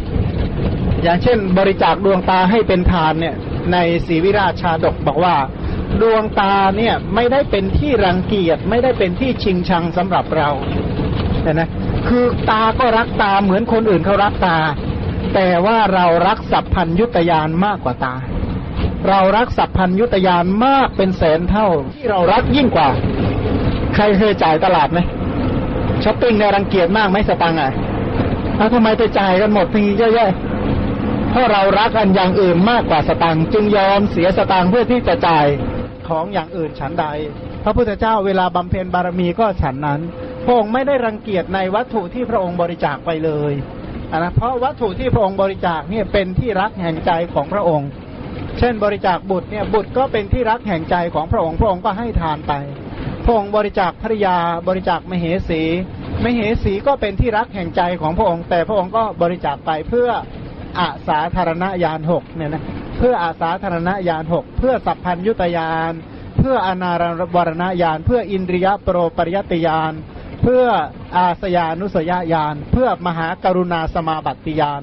นั้นพระองค์บำเพ็ญคุณธรรมเหล่านี้เนี่ยเพื่อช่วยสงเคราะห์อนุเคราะห์สัตว์เพราะว่าพระองค์บริบูรณ์ด้วยคุณธรรมเหล่านี้จึงทำกิจของพระพุทธเจ้าได้อย่างไม่ขาดตกบกพร่องนะกิจใดที่พระศาสดาควรจะกระทำกิจเหล่านั้นพระองค์ได้ทำอย่างโดยที่ไม่มีใครตำหนิได้บัณฑิตทั้งหลายตำหนิพระองค์ไม่ได้ว่าพระองค์ทำกิจไม่ดีเนี่ยนะตำหนิไม่ได้มีแต่แซ่ซ้องสรรเสริญโดยส่วนเดียวว่าสุขโตสุขโตผู้ไปดีแล้วผู้ทำดีแล้วเนี่ยนะผู้มีกายวาจาใจที่ดีแล้วเป็นผู้ที่ไปเพื่ออนุเคราะห์สงเคราะห์สัตว์จริงๆนะจึงเป็นผู้ที่บุคคลทั้งหลายที่มีบุญมีสติมีปัญญานี้จึงชมเชยยกย่องแล้วก็บูชาถ้ามองในแง่บุคคลเนี่ยนะไม่มีผู้ใดมีในโลกนี้เลยนะไม่มีใครมีทรัพย์สินเท่าพระพุทธเจ้าเนี่ยนะไม่มีอย่างพื้นใครมีรูปปั้นเท่าพระพุทธเจ้าบ้างไหมในโลกนะไม่มีแล้วใช้ทองใช้หยกด้วยนะมาทำเนี่ยไม่ได้ใช้ปูนใช้ทองใช้หยกใช้สิ่งที่มีค่าที่สุดเท่าที่มีอยู่เนี่ยนะแล้วก็ใช้อะไรอย่างอื่นอีกวิหารโบสถ์แต่ละหลังเจดีย์เนี่ยนะเจดีย์ของพระพุทธเจ้าถ้ารวมกันแล้วกี่หมื่นล้านรวมกันทั้งหมดเลยนะที่ทำเป็นพุทธบูชาเนี่ยแล้วพื้นที่ที่เป็นสถานที่พุทธบูชาพระพุทธเจ้าเนี่ยนะเป็นวัดเป็นอะไรเป็นต้นนี่หาประมาณไม่ได้แผ่นดินทั้งโลกเกือบจะเป็นของพระพุทธเจ้าทั้งหมดนั้นในด้านทรัพย์แล้วถามว่ามีใครถูกกราบเท่ากับพระพุทธเจ้าบ้างไม่มีมีใครที่จะมีเครื่องสักการะเครื่องบรรณาการเครื่องนะอย่างเช่นเนี่ยอย่างเมื่อคืนเนี่ยนะที่เขาถวายทองเป็นพุทธบูชาเป็นต้นเนี่ยก็คือขนาดว่าทองไม่ได้รังเกียจเลยนะยินดีที่จะใช้แต่ก็ยังน้อมเป็นเครื่องสักการะบูชาพระสัมมาสัมพุทธเจ้าเพราะว่าพระองค์เป็นผู้ควรแก่เครื่องสักการะบูชาเนี่ยนะท่านพระองค์นี่เป็นผู้ที่บริบูรณ์ด้วยอริยทรัพย์บริบูรณ์ด้วยอริยคุณแต่คุณทั้งหลายเหล่านี้เนี่ยนะถามว่าพระองค์ทำทั้งหมดเพื่อให้เข้าสักการะพระองค์ใช่ไหมไม่ใช่แต่จำเป็นไหมที่จะต้องสักการะพระองค์จำเป็นเพราะว่าผู้ที่บูชาสักการะแด่พระพุทธเจ้าไม่พ้นทุกข์ไม่มี เนี่ยนะเพราะฉะนั้นพระองค์จึงเป็นผู้ควรแก่เครื่องบูชาควรแก่เครื่องสักการะควรแก่บรรณาการอย่าว่าแต่ข้าวของภายนอกเลยแม้แต่ชีวิตเราก็ยังกล่าวเป็นสักการะบูชาพระองค์เนี่ยนะแต่พระองค์ไม่สรรเสริญการทำปาณาติบาตใช่ไหมจึงไม่ต้องฆ่าตัวเองเพื่อเป็นพุทธบูชาแต่อาศัยกายวาจาใจที่มีอยู่มาเจริญกุศลให้มากๆเพื่อบูชาพระองค์เนี่ยนะดังนั้นพระองค์นี้ที่พระองค์ควรแก่เครื่องบูชาขนาดนี้เพราะว่าพระองค์ช่วยผู้ที่บูชาพระองค์ได้จริงอ่ะช่วยได้จริงอ่ะนะไม่ใช่ช่วยไม่ได้คือเขาช่วยพระองค์ช่วยหมู่สัตว์ได้จริงๆแต่ทีนี้ไอการที่จะช่วยใครได้เนี่ยไม่ใช่ว่าจะได้ทันทีแบบที่ใจคนขอได้ใช่ไหมเพราะการจะช่วยเหลือใครมันต้องมีองค์ประกอบมีเหตุมีปัจจัยมีอะไรประกอบตั้งเยอะแยะถ้าหากว่าช่วยกันได้ง่ายช่วยกันได้ทันทีนะถ้ามันเสกกันได้แล้วเป่าแบบเป่าลมได้เนี่ยนะพระองค์ช่วยเราหมดแล้วแต่ว่าไม่ง่ายอย่างที่เราคิดอย่างสมมติหลายคนเนี่ยมีลูกมีหลานถามว่าลูกหลานเนี่ยรักมากไหมรักมากมรดกทำทุกอย่างก็เพื่อให้ลูกให้หลานใช่ไหมอริยสัจนี่ดีไหมดีทำไมไม่ไปสอนอริยสัจให้ลูกหลานฟังล่ะพูดง่ายไหมนะไม่เชื่อถามคุณอุไรดูสินะรักลูกรักไหมรักทำไมไม่สอนอริยสัจลูกล่ะอันนี้จะรู้ว่าไม่ง่ายเลยใช่ไหมไม่ใช่เป็นของง่ายเลยอ่ะแล้วก็พันการพูดอริยสัจเป็นต้นนี่ไม่ใช่เป็นของธรรมดาง่ายๆแต่ว่าผู้ที่มีใจน้อมบูชาพระองค์ก็แสดงว่ามีแนวโน้มที่จะเห็นด้วยต่อการรู้แจ้งแทงตลอดอริยสัจของพระองค์เพื่อความพ้นทุกข์เพราะฉะนั้นการที่เรามีความเห็นด้วยอำนาจสัพพินทรีย์ที่มีต่อพระองค์เนี่ยในที่สุดก็ทำให้เราสามารถที่จะรู้อริยสัจตามพระสัมมาสัมพุทธเจ้าพระองค์จึงเป็นผู้ควรแก่เครื่องสักการะถ้าเป็นสมัยพุทธกาลเนี่ยนะพระองค์เนี่ยมีอาสาธารณญาณทั้งหมดเนี่ยเพื่อจะแสดงพระไตรปิฎกพูดแบบสรุปเลยนะเพื่อแสดงพระไตรปิฎกเอาไว้ให้เราอ่านมันเป็นจดหมายที่เขียนยากมากเหมือนกันนะไม่ใช่ว่ามานั่งแล้วก็เขียนไปเรื่อยไม่ใช่นะต้องเลือกที่เขียนด้วยบางสูตรนะพระองค์ต้องขึ้นแสดงบนเหวที่เขาคิจกูฏเนี่ยจะบอกว่ามีอยู่ครั้งหนึ่งขึ้นเขาคิจกูฏไปมันมีเหวอยู่ที่ทิ้งโจรที่ทิ้งอะไรเป็นต้นเนี่ยนะเสร็จแล้วพระองค์พระภิกษุก็ดูเห็นเหวบอกโอ้มันน่ากลัวจริงๆน่าหวาดเสียวถ้าใครตกตายแน่ภิกษุก็ถามว่ามีเหวอะไรที่มันน่ากลัวกว่านี้ไหมกล่าวโดยสรุปก็บอกมีความไม่รู้อริยสัจมันน่ากลัวยิ่งกว่าเหวอันนี้เห็นไหมผู้ไม่เห็นอริยสัจนี่น่ากลัวกว่านั้นอีกเพราะเขาจะตกไปในเหวคือชาติชรามรณะตกไปในเหวคือโสกะปริเทวะทุกขโทมนัสและอุปาญาตตกไปในเหวคือวัฏทุกข์เพราะเขาไม่รู้ไม่เห็นอริยสัจพันการไม่รู้ไม่เห็นอริยสัจนั้นจึงชื่อว่าเหวยิ่งกว่าเหวที่น่ากลัวทั้งหลายนะเป็นสิ่งที่น่ากลัวกว่าสิ่งที่น่ากลัวทุกชนิดเนี่ยนะอย่างมืดเนี่ยนะความมืดพูดถึงความมืดในโลกันตนรกเนี่ยพระองค์ก็บอกว่าการไม่รู้อริยสัจเนี่ยมันน่ามืดยิ่งกว่านั้นอีกมืดยิ่งกว่าโลกันตนรกอีกเนี่ยนะเพราะว่าถ้าอยู่ในโลกันตนรกนะก็ยังพ้นมาหาแสงสว่างได้ใช่ไหมแต่ว่าหมู่สัตว์ผู้เห็นผู้ไม่เห็นอริยสัจเนี่ยนะพระองค์ตรัสว่าแผ่นดินมันจะละลายมันจะแห้งน้ำมันจะแห้งหายไปแผ่นดินจะแหลกเป็นจุลวิจุลแต่โมหะก็ยังตามเดิมนะหมู่สัตว์ทั้งหลายเนี่ยเป็นอย่างนั้นตัณหาก็ยังตามเดิมไม่ได้บกพร่องเลยเพราะพระองค์เนี่ยจึงบำเพ็ญบารมีทุกอย่างเพื่อให้ได้อาสาธารณญาณเพื่อจะหาวิธีการช่วยหมู่สัตว์โดยประการทั้งปวงมีวิธีไหนบ้างที่จะช่วยหมู่สัตว์ได้อย่างพระเจ้าอาชาติพระอานนท์เนี่ยอาราธนาพระพุทธเจ้าบอกว่าพระองค์ได้ทำไมพระองค์ไม่ปรินิพพานในเมืองใหญ่ๆเช่นเมืองราชคฤห์เป็นต้นเนี่ยนะเมืองสาวัตถีเป็นต้นที่มีคนอุปถากมีคนบูชานับถือเยอะแยะไปหมดเลยทำไมมาประทับปรินิพพานในกิ่งเมืองเล็กเมืองน้อยนะสาขาก็คือกิ่งนะมันเป็นเมืองเล็กเมืองน้อยจริงๆพระองค์ก็สดาอาศัยเหตุผลหลายประการที่ต้องเดินทางรอนแรมเนี่ยพระองค์ป่วยตั้งแต่เมืองไคสาลีมาแล้วใช่ไหมค่อยๆกระสอบกระแสะมาเรื่อยพระองค์ก็ยังจาริกมาแล้วมีฤทธิ์ก็ไม่ยอมใช้ฤทธิ์ด้วยทำไมทำอย่างนั้นนี่คือพระมหากรุณาของพระองค์ที่มีต่อสัตว์ทั้งหลายเพราะพระองค์ไม่ได้คิดเพื่อความสบายใส่ตัวเลยเนี่ยนะแสวงหาแต่ความสุขให้แก่หมู่สัตว์ทำไฉนจะช่วยเขาได้ตามปณิธานดั้งเดิมใช่ไหมพระองค์นี้จึงเป็นที่ผู้เที่ยวช่วยสัตว์อื่นโดยที่ไม่รู้จักเหน็ดจักเหนื่อยในการสงเคราะห์บุคคลอื่นให้รู้ทำตามพ พระองค์เนี่ยนะพยายามที่จะเที่ยวสงเคราะห์อนุเคราะห์มวลเวนยสัตว์ทั้งหลายใครจะรู้หนอว่าแถวนี้พระองค์ก็เคยประทับนั่งประกาศอริยสัจมาแล้วนะเพราะว่าถ้าเป็นในจารึกทั่วๆไปก็จะเอาแต่บ้านใหญ่ๆใช่ไหมแต่ถ้าเป็นในพระสูตรจะใช้คำว่าแคว้นสมัยหนึ่งพระผู้มีพระภาคเจ้าประเสด็จจาริกไปในแคว้นโกศลอย่างเงี้ยนะก็ตามหมู่บ้านต่างๆถ้าไม่ใช่บ้านชื่อดังจริงๆเขาจะไม่บันทึกเอาไว้นะก็ตามเนี่ยตามสถานที่ต่างๆพระองค์ก็ประทับนั่งประกาศอริยสัจแล้วหมู่พระภิกษุทั้งหลายสมัยพุทธกาลท่านก็หาที่หลีกเร้นก็หาที่เงียบที่สงบที่สงัดหาสถานที่ต่างๆอย่างที่เราเห็นนี่แหละเพื่อที่จะได้หลีกเร้นแต่ว่าที่เหล่านี้ในอดีตคงสัปปายะกว่านี้คงไม่เป็นลักษณะแบบนี้เนี่ยนะทีนี้ถ้าเราลองคิดดูนะว่านี่ถ้าเราทั้งหลายมีบุญได้เป็นนักบวชเราจะไปอยู่เจริญกรรมฐานอะไรเนี่ยเอาให้โคนมะม่วงอยู่โคนหนึ่งเลยเอาให้ผู้การก็แล้วกันถ้าไปอยู่โคนมะม่วงให้เวลาวันหนึ่งเลยจะใช้เวลาวันหนึ่งให้ผ่านไปยังไงอยู่ที่โคนต้นมะม่วง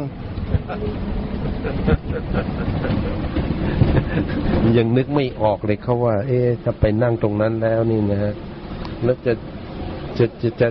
จะไปตรึกอะไรนะเอาเป็นว่าในเชียงใหม่ดีกว่าครับอยู่ที่ยิงนึกไม่ออกอย่างครับที่เชียงใหม่นะที่หน้าบ้านผมอ่ะที่หน้าบ้านผมเขาก็มี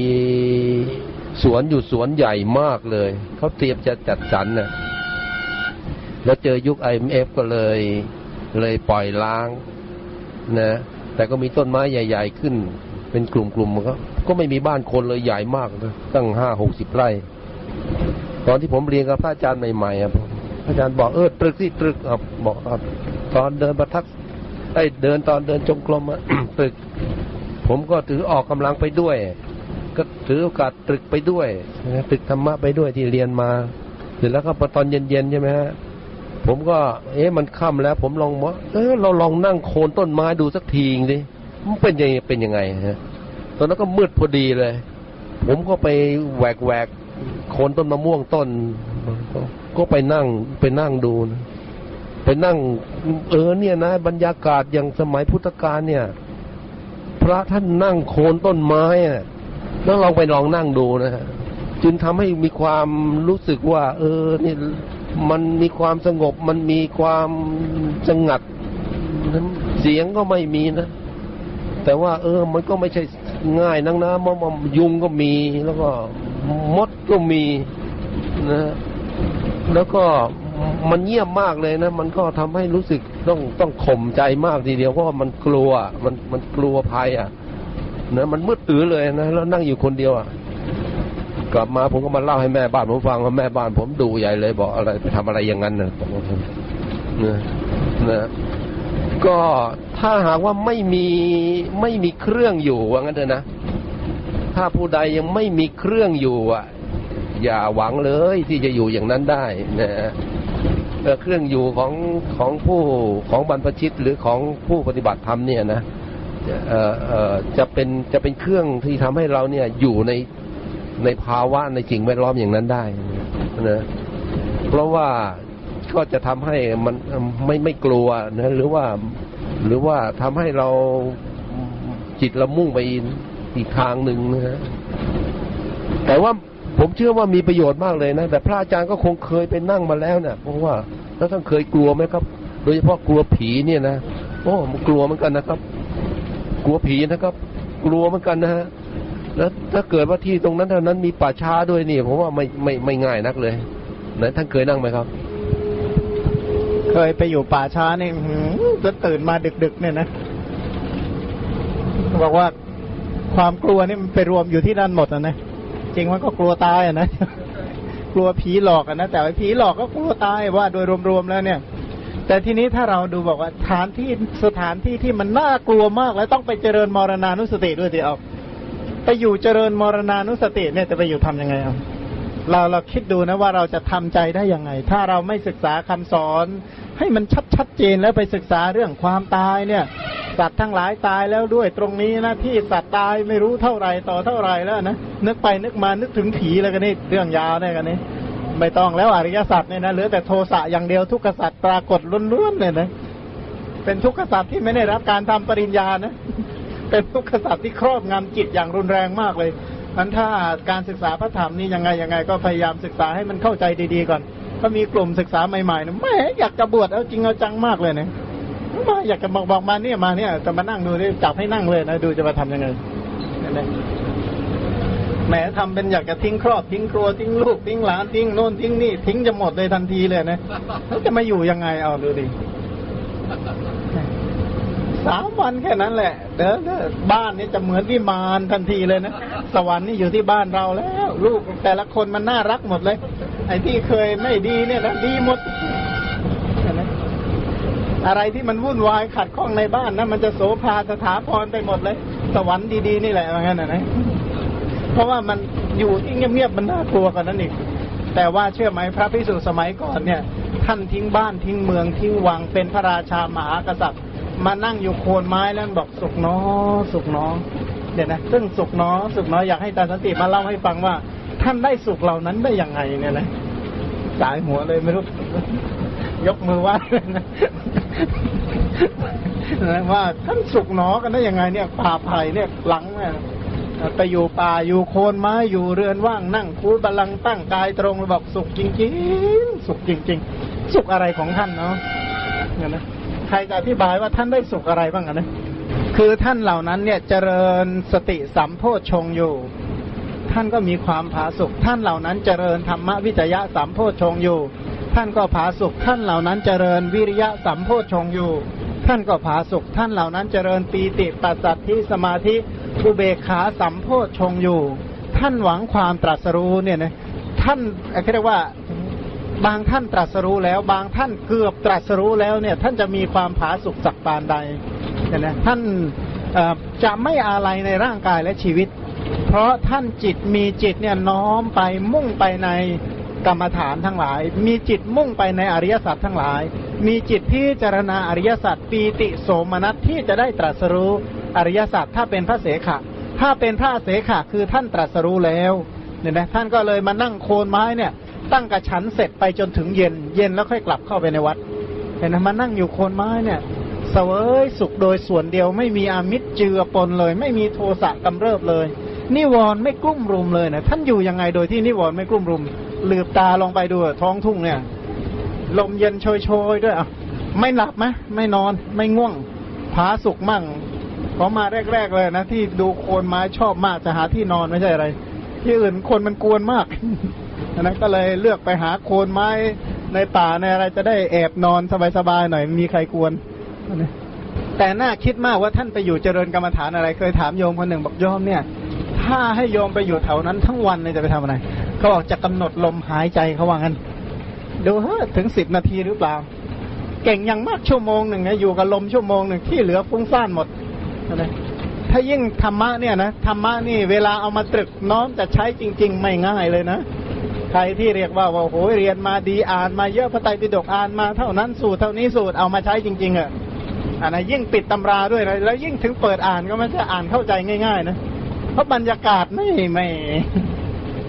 แล้วอันเนี้ยที่เรายอมรับถึงความปฏิบัติดีของพระสงฆ์สาวกทั้งหลายของพระพุทธเจ้าว่าท่านเหล่านั้นเป็นผู้ที่ทำได้เป็นผู้ที่เจริญได้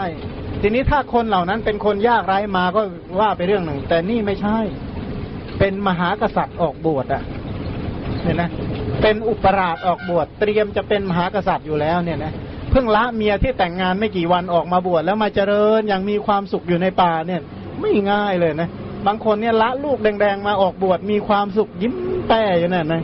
ไม่อาลัยอาวรณ์เลยเนี่ยท่านทำกันได้ยังไงนั่นคือความปฏิบัติดีของท่านเหล่านั้นแสดงว่าสิ่งที่ท่านเห็นมันคงเป็นมหาสาระอย่างจริงๆคงเป็นสิ่งที่เลิศคงเป็นสิ่งที่ประเสริฐคงเป็นสิ่งที่ดีสิ่งที่ดีเหล่านั้นนั่นแหละคือธรรมะของพระพุทธเจ้าเนี่ยนะที่พระองค์ตรัสไว้ดีแล้วเป็นธรรมที่นำออกจากทุกข์ได้อย่างแท้จริงท่านเราเนี่ยถ้าหากว่าอยู่ไปทุกหนทุกแห่งเห็นคุณพระรัตนตรัยได้อนัสสัทธินทรีย์ของเราก็จะเริ่มมีกำลังขึ้นท่านผู้ที่มุ่งการปฏิบัติโดยที่ไม่รู้คุณของพระรัตนตรัยเนี่ยนะยิ่งปฏิบัติเชื่อเหอะยิ่งผิดถ้าหากว่ามองทุกหนทุกแห่งไม่เห็นคุณของพระพุทธเจ้าไม่เห็นคุณของพระธรรมไม่เห็นคุณของพระสาวกทั้งหลาย ไม่เห็นคุณของผู้รู้อริยสัจทั้งหลายและลึกถึงพระธรรมคำสอนทั้งหลายไม่ได้ถึงรีบก็ไม่ได้ไปไหนหรอกยิ่งรีบยิ่งช้านะยิ่งรีบยิ่งช้าเหมือนคนไม่รู้ทางอยู่ในกรุงเทพแล้วรีบไปเนี่ยนะแล้วรีบไปมีธุระด่วนมากจะต้องไปในทันทีนะขับรถออกบ้านเลยเนี่ยนะถึงที่ไหนเนาะอันการพิจารณาธรรมะเนี่ยโดยเฉพาะการศึกษาอริยสัจเป็นต้นเนี่ยพยายามทำความเข้าใจให้ดีๆแล้วก็ฝึกซ้อมฝึกตรึกฝึกใส่ใจให้บ่อยๆแต่นะให้ชำนาญก่อนในชีวิตที่เราเป็นอยู่นี่แหละเรียกว่าถ้าอินทรีย์มันสุกเต็มที่เกือบบรรลุแล้วค่อยทิ้งนะค่อยทิ้งฐานนะค่อยน้อมไปเพื่อจะทิ้งฐานนี่อย่างเราทั้งหลายเนี่ยถ้าเรามาอยู่อินเดียในยุคนี้เลยนะให้มาเนี่ยมันเงียบๆอยู่อินเดียสักเดือนหนึ่งเลยเนี่ยจะมาอยู่ทำยังไงเนาะเป็นคนไร้ญาติขาดมิตรไม่มีบ้านมีเรือนแต่มีอาหารให้กินเอามีอาหารให้กินอย่างเดียวที่หลับที่นอนก็ไปหาเอาคนเดียวอะไรไปหาเอาเองเหมือนกันนะไปหาเอาเองก็แล้วกันแต่มีอาหารให้อิ่มทุกวันละสองอิ่มก็ได้เอาเช้าเที่ยงเนี่ยนะแล้วอยู่ไปจะได้อะไรเนาะเนี่ยนะก็น่าคิดเหมือนกันนะให้ใช้ชีวิตอยู่อย่างนี้สัก10 ปีเนี่ยคิดหมายว่าเป็นไปได้ต้องเห็นอริยสัจแน่นอนเกือบบรรลุแน่นอนอ่ะอย่างนั้นไม่ยอมอ้วนไม่แน่ใจนะสงสัยจะต้องเอาพระไตรปิฎกมาด้วยนะมานั่งอ่านแล้วอ่านพระไตรปิฎกนี่อ่านไปอ่านมานะของมารู้จักพระภิกษุเยอะนะแรกทำท่าจะอ่านดีอ่ะ2 เดือนผ่านไปเนี่ยเริ่มแล้วไม่ค่อยพลิกอ่านแล้วคนที่อ่านพระไตรปิฎกเนี่ยนะใหม่ๆนี่มันโสมนัสนะอ่านถ้าอ่านไปนานๆเข้าไอ้ตัวเองไม่ได้มีอัธยาศัยวิวัตตะอย่างแท้จริงเนี่ยพอยิ่งอ่านแล้วมันเริ่มรู้สึกเบื่อแล้วมันไม่มีความสนุกอย่างแท้จริงอ่ะนะถามว่าเป็นอย่างนั้นเพราะอะไรเพราะว่าความรู้ความเข้าใจอัธยาศัยการบ่มอินทรีย์การเจริญกุศลอื่นๆที่เป็นบริวารแวดล้อมไม่พอ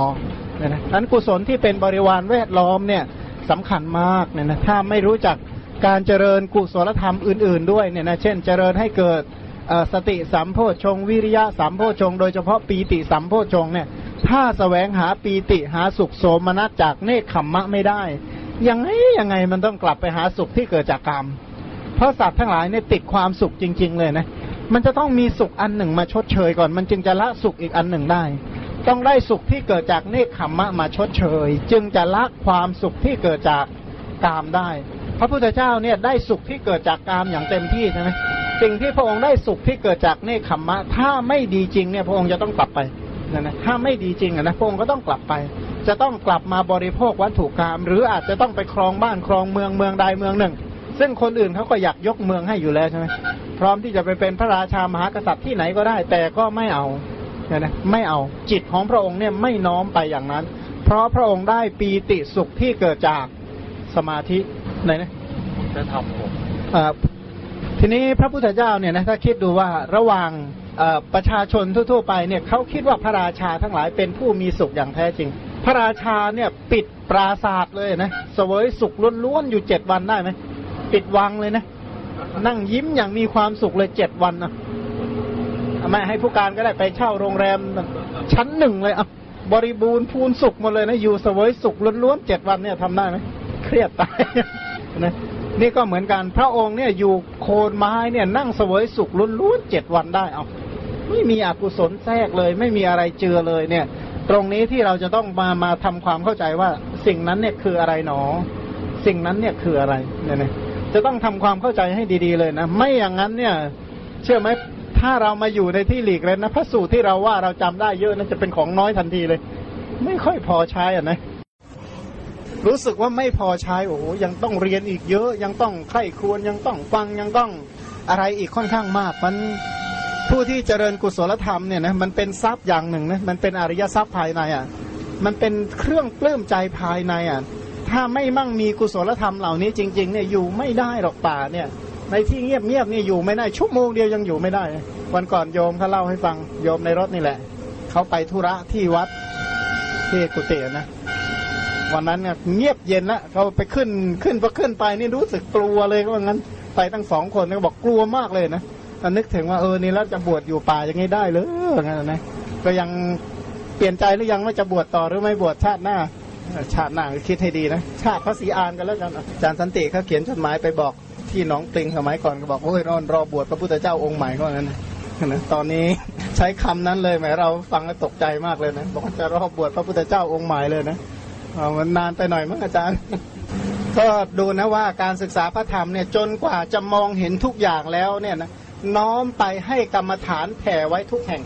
แผ่พระธรรมเอาไว้ให้ทุกแห่งก่อนเหมือนเราเดินทางไปที่ไหนเนี่ยเราไม่รู้สึกเดือดร้อนเพราะอะไรอย่างการเดินทางมาในอินเดียทั้งที่เป็นประเทศที่เรียกว่าไม่ได้น่าปรารถนาสำหรับนักท่องเที่ยวทั้งหลายใช่ไหมทั่วไปเขาบอกว่านะเขาบอกว่าที่ไหนเขาไปได้หมดหนึ่งอินเดียไม่ไปอินเดียไม่ไปจีนไม่ไปเขมรไม่ไปเนี่ยประเทศแถวๆนี้เขาบอกเขาไม่ยอมไปโดยประการทั้งปวงก็ว่างั้นนะจะเหตุผลใดก็ตามวันก่อนเนี่ยลูกเจ๊หมวยมีลูกชายอยู่คนหนึ่งก็บอกว่าถ้าจะไปนะเขาขอไปแต่เนปาลเขาบอกงั้นอินเดียไม่ไปได้ไหมเขาบอกงั้นก็บอกว่าเรื่องนี้อยากคุยก่อนเลยไปศึกษาธรรมะไปก่อนแล้วกันนะเดี๋ยวมีศรัทธาเองไปเองเดี๋ยวจะลืมเรื่องแขกหมดนะลืมแขกยุคนี้จะนึกถึงแต่สมัยพระพุทธกาลอย่างเงี้ยนะงั้นก็จัดแจวแล้วเพราะถ้าเราพยายามน้อมกรรมฐานเอาไว้กับทุกอารมณ์แล้วฝึกเกียรติกันอกุศลวิตกออกไปให้เป็นไปกับกุศลวิตกได้ให้บริบูรณ์ระดับหนึ่งแล้วเราจะมั่นใจถ้าเรามั่นใจเนี่ยชีวิตแบบไหนเราก็คิดว่าใช้ได้หมดเลยเป็นชีวิตที่ไม่เป็นไปเพื่อการแสวงหากามนะอยู่ที่ไหนก็จะอยู่ได้จริงๆนะและอยู่อย่างผาสุกด้วยอยู่แบบไม่เครียดด้วยเนี่ยนะอยู่อย่างสบายถึงจะเดินเนี่ยเห็นนักเดินถนนเนี่ยเดินเท้าเปล่าบนถนนเนี่ยเขามาไม่ได้เดินน้อยกว่าคนเหล่านี้เท่าไหร่นะเดินเท้าเปล่าข้างถนนหน้ายางเนี่ยเดินนานเดินทุกปีนะเดินไปธุระบ้างเดินอะไรวะแต่ว่าใช้ชีวิตเดินอย่างเงี้ยค่อนข้างพอสมควรเลยล่ะนะจนสามารถสรุปเลยนะเขามาพูดได้บ่อยๆด้วยว่าถ้าให้คนอื่นไปส่งกับเดินไปเงียบๆเนี่ยขอเลือกเอาอะไรถ้าให้เลือกเลยนะเขามาเลือกเดินนะเพราะอะไรเพราะเจริญกุศลได้เยอะมากแล้วไม่ต้องรู้สึกว่าต้องเกรงใจอะไรใครเหมือนกันนะรู้สึกเป็นความผาสุกบอกไม่ถูกเนี่ยนะมันเป็นความสุขที่เรียกว่าไม่ต้องอิงสังขารมากนักนะมันเป็นความสบายใจแต่ต้องมีกรรมฐานหน่อยนะแต่ถ้าไม่มีกรรมฐานเดี๋ยวโรคน้อยเนื้อต่ำใจทำบุญอะไรมาไม่ดีมั้งต้องมาเดินร้อนก็ร้อนเหงื่อก็แตกหิวก็หิวร่มก็ไม่มีเท้าก็พองมาดูเดี๋ยวโรคสารพัดเข้ามาแล้วอันการเจริญกุศลธรรมในยุคนี้เนี่ยเป็นยุคที่ไม่องค์สมเด็จพระสัมมาสัมพุทธเจ้าไม่มีพระชนอยู่เนี่ยนะเหลือแต่พระธรรมเนี่ยถ้าเราศึกษาพระธรรมไว้ไม่ดีความปฏิบัติดีที่เราจะปฏิบัติเพื่อความพ้นทุกข์จริงๆไม่ใช่ของง่ายแต่ถ้าถามว่าทำไม่ทำอย่างนั้นล่ะไม่ทำนะก็ต้องมาแบกซุงอย่างนี้ต่อไปนะถ้าไม่เจริญคิดจะเจริญกุศลและทำเพื่อความพ้นทุกข์เราก็ต้องมาอยู่ประกอบอาชีพแบบนี้เราก็ต้องมาสร้างวัฏฏะแบบนี้เราก็ต้องมาใช้ชีวิตลักษณะแบบนี้เป็นกรรมกรก่อสร้างเป็นต้นเนี่ยนะเพราะวัฏฏะทั้งหลายอันยาวนานวัฏฏะเนี่ยเป็นที่ขึ้นและเป็นที่ลงก็มีการขึ้นการลงมีการมามีการไปมีการจุติและมีการอุบัติมีการเกิดมีการแก่มีการเจ็บมีการตายนะเมื่อเกิดขึ้นมาแล้วเนี่ยนะภาวะของผู้เกิดเนี่ยคืออะไรบ้านพักที่อยู่อาศัยที่อยู่นี่ไม่ใช่สร้างง่ายๆใช่ไหมกว่าจะมีที่อยู่เนี่ยนะกว่าจะมีที่ดินเป็นของตนเมื่อมีที่ดินเป็นของตนเอาอิฐหินปูนทรายมาเรียงมาก่อให้มันเป็นรูปร่างเป็นที่นอนนะแล้วมีเฟอร์นิเจอร์มีข้าวของเครื่องใช้นะที่อำนวยความสะดวกระดับหนึ่งมีเสื้อผ้าเครื่องนุ่งห่มแล้วอาหารประจำวันนะวันละ3 มื้อวันละ3 มื้อจะต้องเอามาถมเนี่ยนะวันละ3 มื้อถ้าป่วยขึ้นมาแล้วไปหาหมอที่ไหนรักษายังไงแล้วต้องประกอบอาชีพอะไรจึงจะอยู่ได้ชีวิตในวัฏฏะที่มันยาวนานไม่มีที่จบเนี่ยมันก็เป็นไปอยู่อย่างนี้นั้นทำยังไงที่เราจะต้องศึกษาธรรมะเนี่ยถึงจะเหนื่อยถึงจะยากถึงจะลำบากแต่ว่าเชื่อว่าไม่ได้ลำบากเท่ากับพวกแสวงหาตามหรอกแสวงหามหาพูดเหนื่อยจริงๆนะเท่าที่เราดูแต่ละคนเนี่ยนะคนนี้นะถ้าขยันศึกษาธรรมะเท่ากับเอางี้แล้วกันโดยที่สุดคนเลี้ยงโคนะเช้ามาเนี่ยต้อนโคไปเลี้ยงเย็นก็ต้อนกลับใช่ไหมถ้าเขาศึกษาธรรมะให้มันจริงจังเท่านั้นนะเท่าเลี้ยงโคเนี่ยเขาได้ดีแน่นะเอาให้จริงแค่นั้นแหละหรือคนขับรถนะลองศึกษาธรรมะเท่ากับขับรถนะได้ดีอีกเหมือนกันนะถ้าพี่อิทคิดอริยสัจเท่ากับสอนหนังสือก็เกือบบรรลุแล้วล่ะท่านก็เพียงแต่ว่าความฝักใฝ่ความชัดเจนเป็นต้นเรามีมากน้อยเพียงใดคือที่กล่าวเนี่ยประสงค์ให้เราศึกษาคุณของพระรัตนตรัยให้ ให้เข้าใจให้ชัดเจนถ้าเข้าใจชัดเจนเนี่ยนะจนกล่าวว่าข้าพเจ้าไม่หวั่นไหวในคุณของพระพุทธเจ้าเนี่ยนะอย่างเห็นหมู่คนทั้งหลายบอกข้าพเจ้าเนี่ยไม่หวั่นไหวในคุณของพระพุทธเจ้าเราเห็นคุณอะไรของพระพุทธเจ้าณแถวนี้บ้างเราจึงบอกว่าเราเป็นผู้ไม่หวั่นไหวในคุณของพระองค์ใช่ไหมเรามีอะไรบ้างนะอย่างเช่นอรหันตคุณเป็นต้นเนี่ยพระองค์ไกลจากกิเลสเหล่านี้วัตถุแห่งกิเลสเหล่านี้ทั้งหมดวัตถุเหล่านี้เป็นที่ตั้งแห่งกิเลสพระองค์ไม่มีกิเลสในวัตถุเหล่านี้เลยคิดยังไงหนอพระองค์จึงไม่มีกิเลสในวัตถุเหล่านี้พระองค์ไม่มีความเศร้าหมองทางความคิดในอารมณ์เหล่านี้เลยพระองค์ตรัสรู้ชอบได้ด้วยพระองค์เองเนี่ยในสิ่งที่เราเห็นนี่พระองค์ตรัสรู้อะไรบ้างพระองค์ตรัสรู้ว่ายังไงพระองค์ตรัสรู้ว่ายังไงหนอพระพุทธเจ้าตรัสรู้ว่ายังไงเนี่ยสถานที่ที่หมื่นโลกธาตุนี่หวั่นไหวคือตอนที่พระองค์ดับขันปรินิพพานนั้นหมื่นโลกธาตุหวั่นไหวเกิดแสงสว่างอันโอฬารตรัสรู้เนี่ยก็เป็นอย่างนั้นที่พระองค์ดับขันปรินิพพานที่พระองค์แสดงธรรมจักรกับปวัตตนสูตรก็เป็นอย่างนั้นตลอดมาจนถึงที่พระองค์ดับขันปรินิพพานหมื่นโลกธาตุก็สะเทือนสะท้านหวั่นนะหวั่นไหวตลอดจนถึงแสงสว่างอันโอฬารเกิดขึ้นสัตว์นรกที่มืดมิดสัตว์ในโลกันตนรกก็มองเห็นกันได้นะว่าโอ้ท่านผู้เจริญไม่ใช่มีแต่ข้าพเจ้าว่างั้นก็มีท่านผู้เจริญมาด้วยเหมือนกันมันก็ที่กุสินาราเนี่ยนะเป็นสถานที่ที่หลายท่านเข้ามาโสกปริเทวะมากเลยนะเป็นสังเวกวัตถุที่หวนและเรียกว่าพระผู้มีพระภาคเจ้าเนี่ยนะละทิ้งเราทั้งหลายไปแล้วหนอ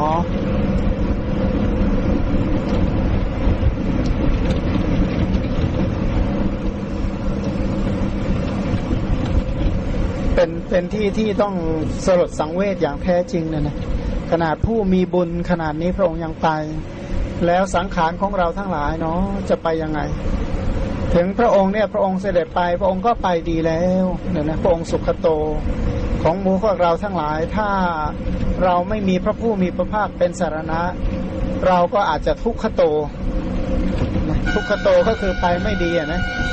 ทุกขโตกับทุกขติอันเดียวกันพระพุทธเจ้านี่ไปสุขโตคือไปดีแล้วนะไปแล้วพ้นคติทั้งปวงนะไปแล้วละทิ้งคติพระองค์นี้ไม่มีการถือกำเนิดไม่มีปฏิสนธิหน้าที่ใดๆพระองค์ไม่มีปฏิสนธิอีกแล้วพันในภพสามกำเนิดสี่คติห้าวิญญาณทิฏฐิเจ็ดสัตตาวาสเก้าก็ไม่มีพระองค์อยู่ณที่นั้นๆเลย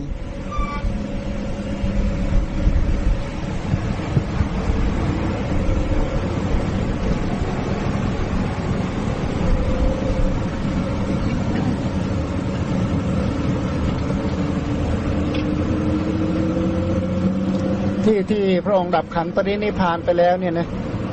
แม้แต่คนมีห้าตาก็มองไม่เห็น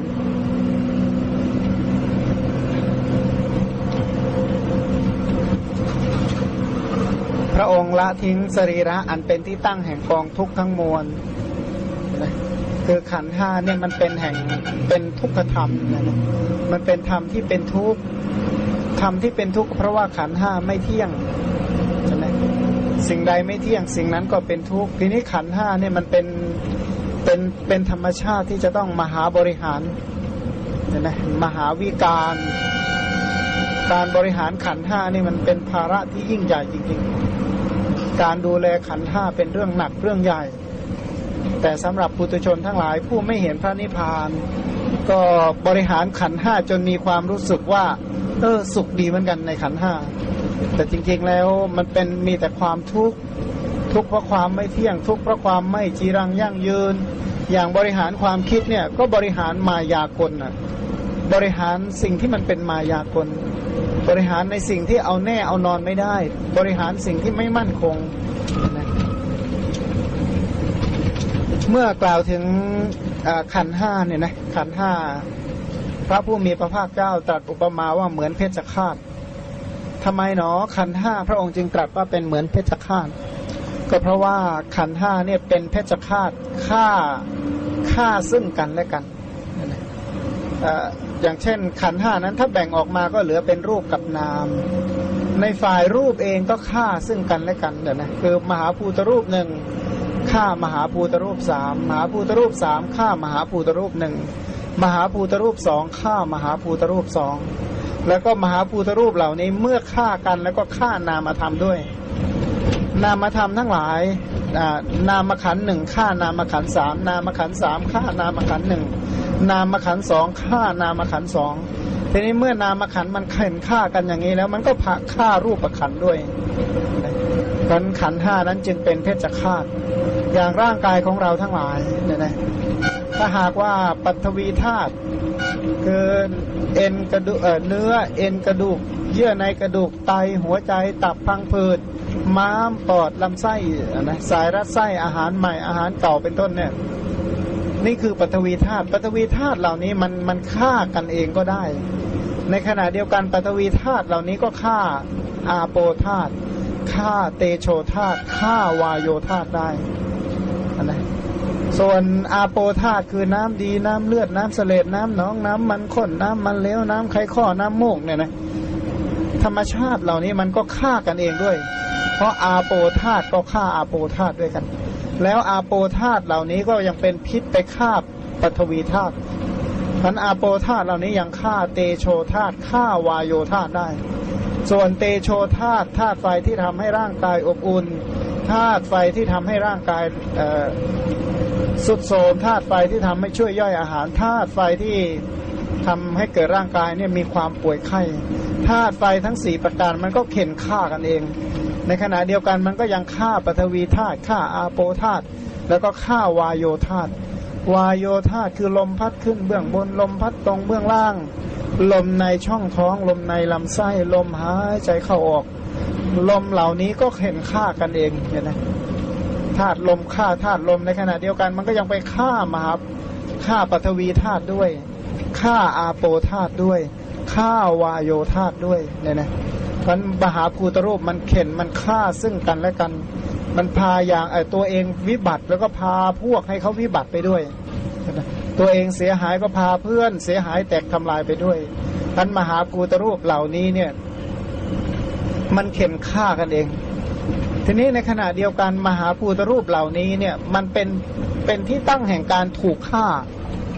เพราะว่าเวลาเขาทำปาเตียนปานาติบาตเนี่ยฆ่าอะไรก็ฆ่ามหาพูด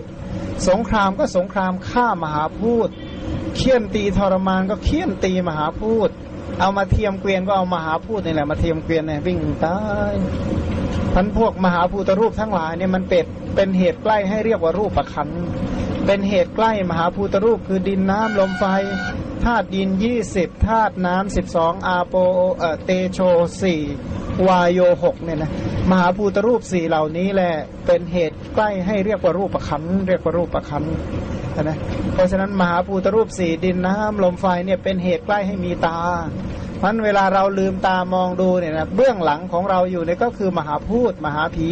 เนี่ยนะมันมีเป็นเบื้องหลังให้ตามองเห็นมหาภูตมหาผีเหล่านี้นี่แหละเป็นเหตุให้เราได้ยินเสียงเป็นเหตุใกล้แห่งหูมหาภูตมหาผีเหล่านี้เป็นเหตุใกล้ให้มีจมูกคือรู้กลิ่นได้ตอนนี้มิตรได้กลิ่นไหมนี่แหละมีมหาภูตเป็นเบื้องหลังกลิ่นก็กลิ่นเนี่ยกลิ่นนี่ก็กลิ่นมหาภูตนะเพราะว่ากลิ่นนี้ไม่ได้เป็นตัวของตัวเองเขามีมหาภูตเป็นเหตุใกล้ลิ้นก็มีมหาภูตเป็นเหตุใกล้รู้รสก็รู้รสของมหาภูตนั่นแหละกายก็คือเป็นที่ศูนย์รวมของสิ่งที่น่าเกลียดเนี่ยกุอายะหมายถึงสิ่งที่น่ารังเกียจทั้งหลายร่างกายอันนี้ก็เป็นศูนย์รวมของมหาภูตเป็นแหล่งชุมนุมของมหาผีเห็นไหมทีนี้ก็รับกระทบแล้วก็โพธภาพเนี่ยนะในร่างกายเนี่ยมันเข็นมันฆ่าซึ่งกันและกันนะเมื่อมหาภูตเหล่านี้มีปัญหามันก็พานามาทำมีปัญหาไปด้วยมหาภูตคือเข่าไม่ค่อยดีเนี่ยนะมันพาอะไรด้วยพาทุกขากายวิญญาณให้เกิดมหาภูตที่หลังเนี่ยนะที่กระดูกนั่งไปก็บิดไปเมื่อยไปมหาภูตที่เป็นปัสสาวะก็ทำให้ปวดปัสสาวะ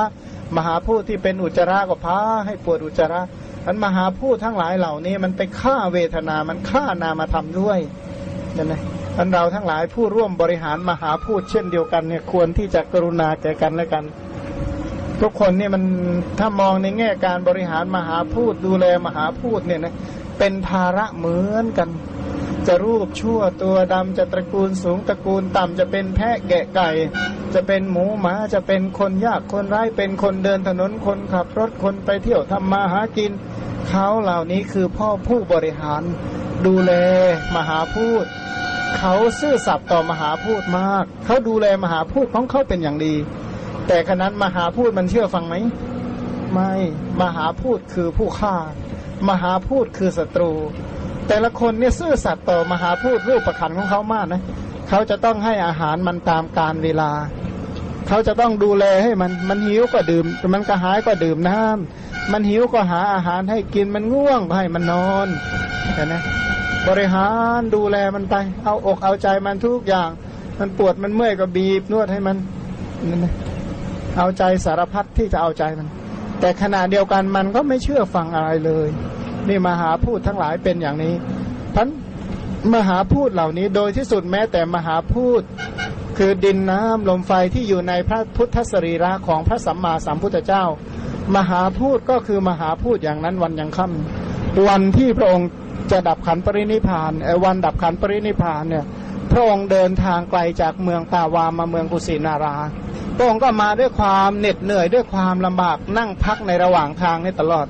บางครั้งนี่ก็เหนื่อยหอบแล้วก็นอนนะตื่นขึ้นมีเรี่ยวมีแรงก็เดินทางต่อไปอีกเดี๋ยวนะเพราะอะไรเพราะนี่คือการดูแลมหาพูดมันเป็นมหาภาระจริงๆนะผู้ที่โดยที่สุดแม้แต่พระอรหันต์ทั้งหลายท่านก็ยังต้องดูแลบำรุงมหาพูดแต่ว่าพระอรหันต์ท่านมีความรู้สึกว่าการดูแลมหาพูดของท่านเหมือนการบริหารแผลนะเหมือนการรักษาแผลเหมือนอะไรนะเหมือนคนที่ต้องดูแลภาชนะมันข้นที่มีรูไหลเข้าไหลออกเนี่ยนะมันผ่าตัวของร่างกายของเราก็คือแหล่งมันข้นใช่ไหมถ้าถลกไปนิดเดียวก็เป็นมันข้นแล้วทีนี้ก็ภาชนะมันข้นที่มีมันข้นไหลเข้าไหลออกก็ต้องคอยดูแลบริหารปกปักรักษามันแต่ว่าถึงใครจะดูแลบำรุงเยียวยารักษาดีปานใดก็ตาม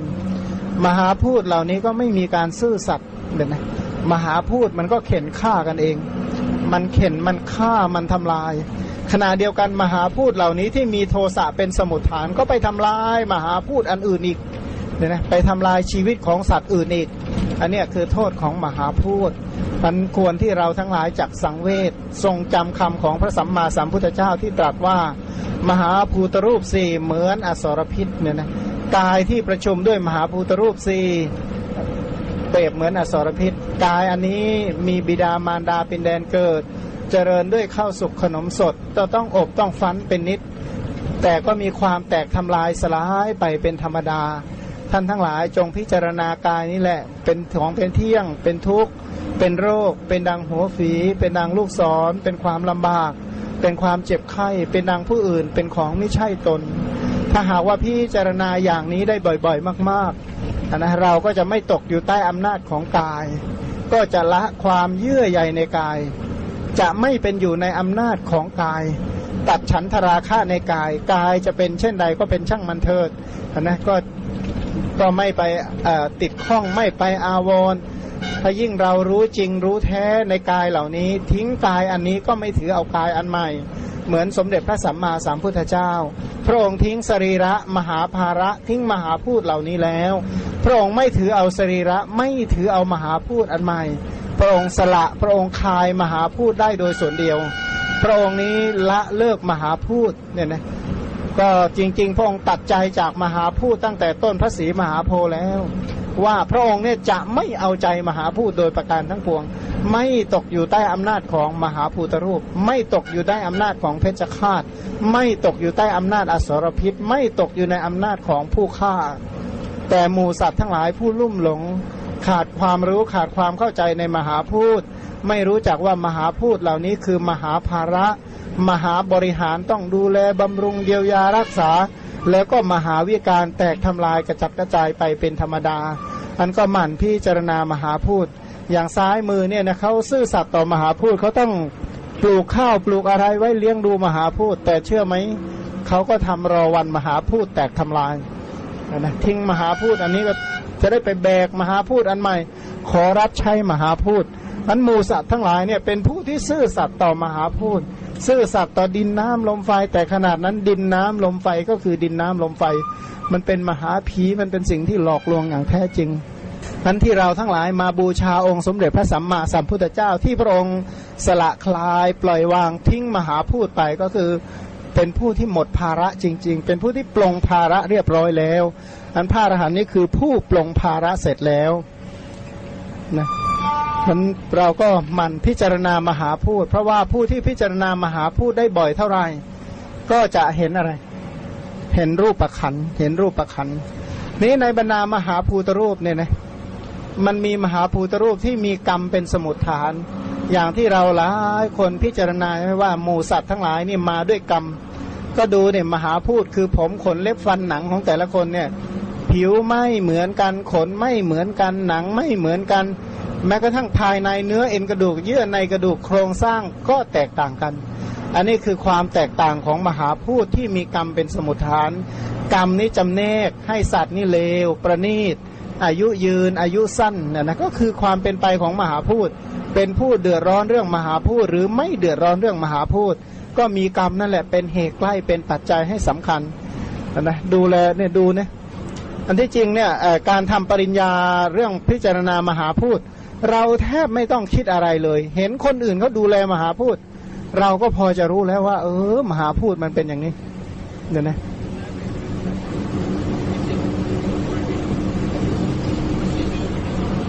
เดี๋ยวนะ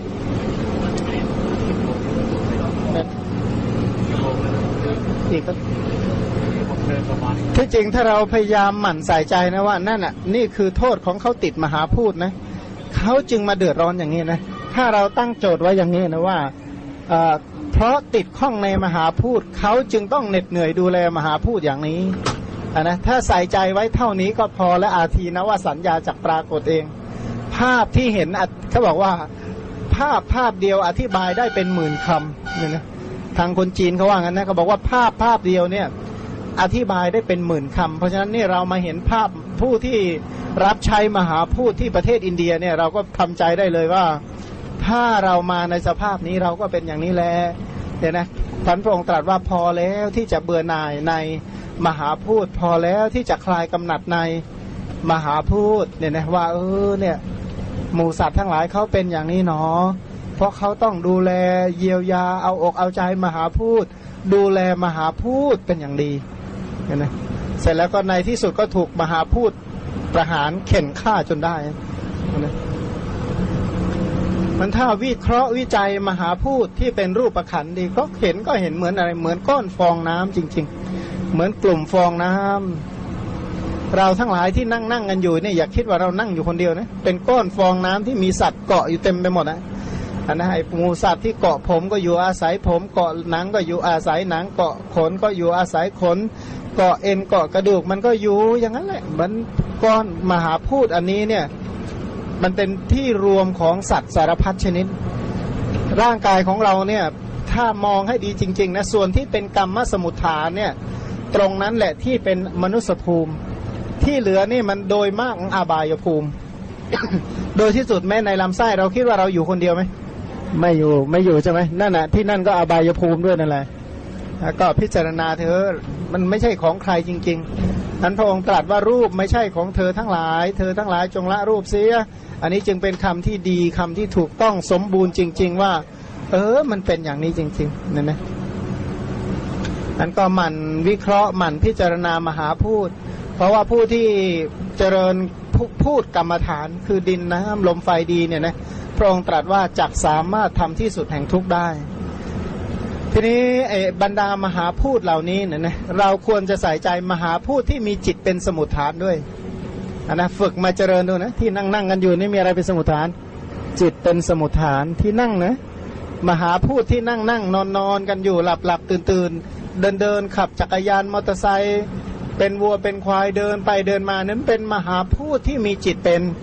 สมุทฐานที่เราเรียกว่าอิริยาบถยืนเดินนั่งนอนแม้กระทั่งของอาตมาพูดเสียงดังๆเปล่งนี่ก็เป็นมหาพูดที่มีจิตเป็นสมุทฐานเนี่ยนะก็พยายามใส่ใจกิริยาอาการทั้งมวลของมหาพูดก็มีจิตเป็นสมุทฐาน วันนี้ก็ใช้เวลาแต่เพียงเท่านี้ด้วยผลแห่งกุศลที่ได้ฟังธรรมนี้ก็ขอให้ได้เห็นพระพุทธคุณของพระพุทธเจ้าที่แสดงธรรมเพื่อความพ้นทุกข์รู้จักความปฏิบัติดีของพระสงฆ์ทั้งหลายที่ปฏิบัติเพื่อดับทุกข์แล้วก็พระนิพพานที่พระพุทธเจ้าแสดงถึงก็เป็นธรรมะที่นำออกจากทุกข์ก็ขอให้ประสบกับพระนิพพานเป็นที่พ้นทุกข์โดยทั่วหน้ากันในที่สุดนี้ขอสัพพมงคลจงมีแก่ท่านขอเหล่าเทวดาทั้งปวงจงรักษาท่านด้วยพุทธานุภาพธรรมานุภาพสังฆานุภาพขอความสวัสดีจงมีแก่ท่านตลอดไปก็อนุโมทนาเป็นอย่างยิ่งเจริญพร